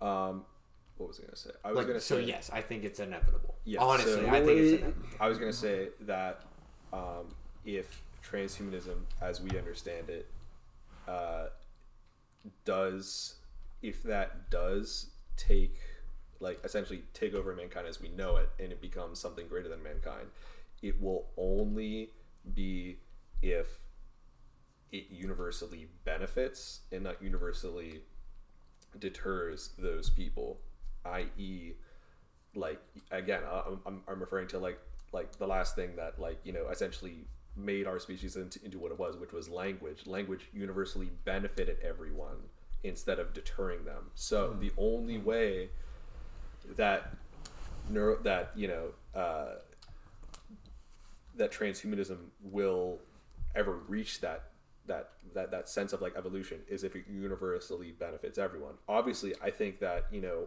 we just I really don't think that we have uh, enough information and enough know-how to go off of just sitting on this couch to kind of like form a proper like opinion on it because it's something that like we are like that that we're taking that with that that it's something that that we're kind of like trying to analyze based from like a an- from an incredibly biased standpoint of like corporations preying on the public so uh, again, like human language was invented by no one. It was like you, you know, It just like, happened. It, it just happened. So you know, I mean, like obviously, it, it, it's like one of those things where like you know, if you if you look at if you look at social media, if you look if you look at the internet, I, I think you know, I'll- I'll just say the fucking internet because the internet is everything that we have today. It's like yes, there are like incredibly bad things that happen on the internet, uh, incredibly bad things that the internet has caused, but Overall. it's o- overall like the impact is like immeasurably like positive. Um, that being said, you know, like I, I, I stated before, there like you know we've had dark ages in the past where certain things are like removed from a removed from society based off of like you know unjust, ba- based on like you know from from like unjust people in power, um, i.e. like the dark ages and stuff like that and like i think that that's what one of like the biggest things in society like that's why i think one of the biggest things in society is a collective effort towards something for a greater good i.e like like the, the greater scientific field and scientific method um, and uh, and just like overall just like open source development of said things i.e like linux is you know was like founded by like this one person or like two people but it's open source. And now like linux is linux is like a ubiquitous choice for like development and all kinds of stuff. Like people who make programming languages that is ubiquitous. It's not like you know it's it, like it is a language in and of itself. It doesn't like you know like it doesn't like you know like it's not like good or bad and stuff like that it's, it's merely like a vessel for like carrying like whatever may happen So- Well, I mean, it's like social media as a whole, right? Like most social media, most of the major social media aspects or outlets today, the people who created them didn't have anything in mind about them becoming what they are today. Mm-hmm. Facebook wasn't made to be what it was today. Yeah. It just became what it was. it is up to the people Yes. to rid society of unjust rulers such as those that we encounter day to day and replace them with things that are better for you know society as a whole and we are now at like a standpoint where you have like what a handful of companies you know dealing with like all of our day-to-day networking on the internet which is never good so it is up to us as humans to rid ourselves from that And I think it the not majority are. Uh, It's slowly coming that. around. It is well, and I think that's like uh, I think that's a given. I think that's a pure like oh So- hey like to prove his point to prove what he's like talking about. That's kind of like what is like slowly happening in terms of like that type of thing. so But in in that methodology that is where our power as like a power as a group to speak with each other and communicate is of utmost importance versus what Ethan was touching on, which is mob mentality, which is the opposite because you are not communicating. Individualism is very beneficial because it allows independent thinking and evaluation of own personal circumstances. When you are communicating with other people, you are bringing what you have to the table, and there's cross reference and all that kind of stuff involved. And essentially, your individualism plays into the public eye, which matters the most because um, as much as we love to glorify people for being like the one person that did one thing, 90% of the achievements that humankind ever did was because of many, many, many, many people. Not just one, you know, like, you know, as much as we want to say, like, you know, Albert Einstein, like, you know, he was such a genius, you know, like that he, you know, f- figured out E equals MC squared and stuff like that. But he couldn't have done any of that if he didn't, like, understand the collective efforts of, like, people before him. Like, um, like, all these mathematicians from past ages past ages and stuff like that. And i think that like kind of glorifying singular people only gives those singular people even more power to like give them those god complexes in a sense where like you have people that essentially were lucky and were extremely smart and contributed a lot to society like isaac newton and albert einstein and they weren't in it for you know for, for power and money and stuff like that they simply wanted to know things and they wanted you know i, I- don't know their their true intentions to benefit society but they were literally like genuine uh, like geniuses and like smart decent people and stuff like that. And i think that one of the biggest things that we just kind of like see are headlines that say like you know the past millennia's like most influential people and stuff like that. And that's great to look at but taken out of context it makes them look like they are better than the rest of us like the, the- good of the people. And as soon as we start putting these inventors or founders or authors above the rest of us then we lose our power. We lose our power. It's great that the guy who invented linux invented linux but the contributions from everyone else is what makes it what, what it is today. And i think that that's kind of what matters is that like you know the towing the line between like your individual efforts towards like public efforts is like how language can exist is probably how you know if it does you know if if the public eye sees you know transhumanism as like something that is taking us beyond the stars beyond our comprehension that will surely catch on. But again it's it's it's never like you know if it is if it is you know truly for the best in the public eye it's not going to be partisan it's going to be you know bipartisan or you know unipartisan for like everyone it's it's going to be truly a global effort if you like, I guess this is a weird like analogy. It's not really an analogy, but like, let's say you put, because we keep on talking about language, right? Mm-hmm. Let's say you put somebody that speaks English in a room with somebody that speaks like that that speaks Spanish, right? They're not going to know what they're talking about. But if they're stuck together, eventually they'll teach each other They'll what they'll de- yeah they'll develop a way to talk to each other um, but the only way they can do that is if they work together is like i mean i know that's like a really simplistic way of what you're talking about but like but but no yeah but like right. that's kind of at least that's how i'm like taking what you're saying is like Yeah. you, you Even- know It'll only catch on if it wins in the market. marketplace. no, no. I mean, like, Yeah. even like I was just working on like this show at, at WQED with um, with people that uh, that were not that, that were not hearing or they just ma- basically used American Sign Language, and I don't know any American Sign Language except for like two things.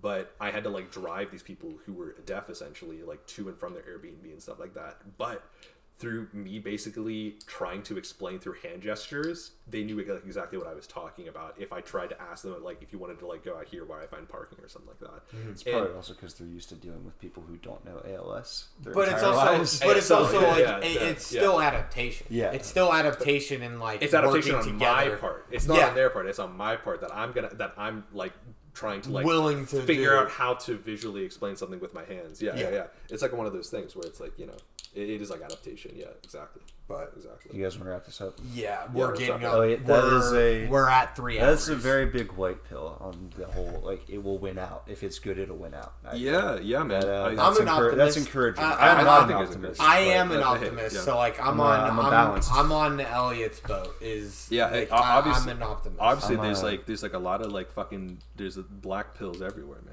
You know, there's there's a lot of bullshit. But I think I you know in the end, you know, I mean like if if we didn't, ha- I mean like I, I feel like all I talk about is fucking. I've talked about language this whole fucking podcast. I'm like some language simp, but it's like it's like. Language sim. But- but it's like, you know- assisted watch it on the subs. we should do put subtitles. Um, but it's like I, I guess like the, the, the more and more like I just think about language as a whole. Like you know, as long as we have the ability to like communicate with each other and actually like exchange like ideas, then like we can like do everything. I feel and like that. eh, that's the white pill, you know. that's the white pill. All right.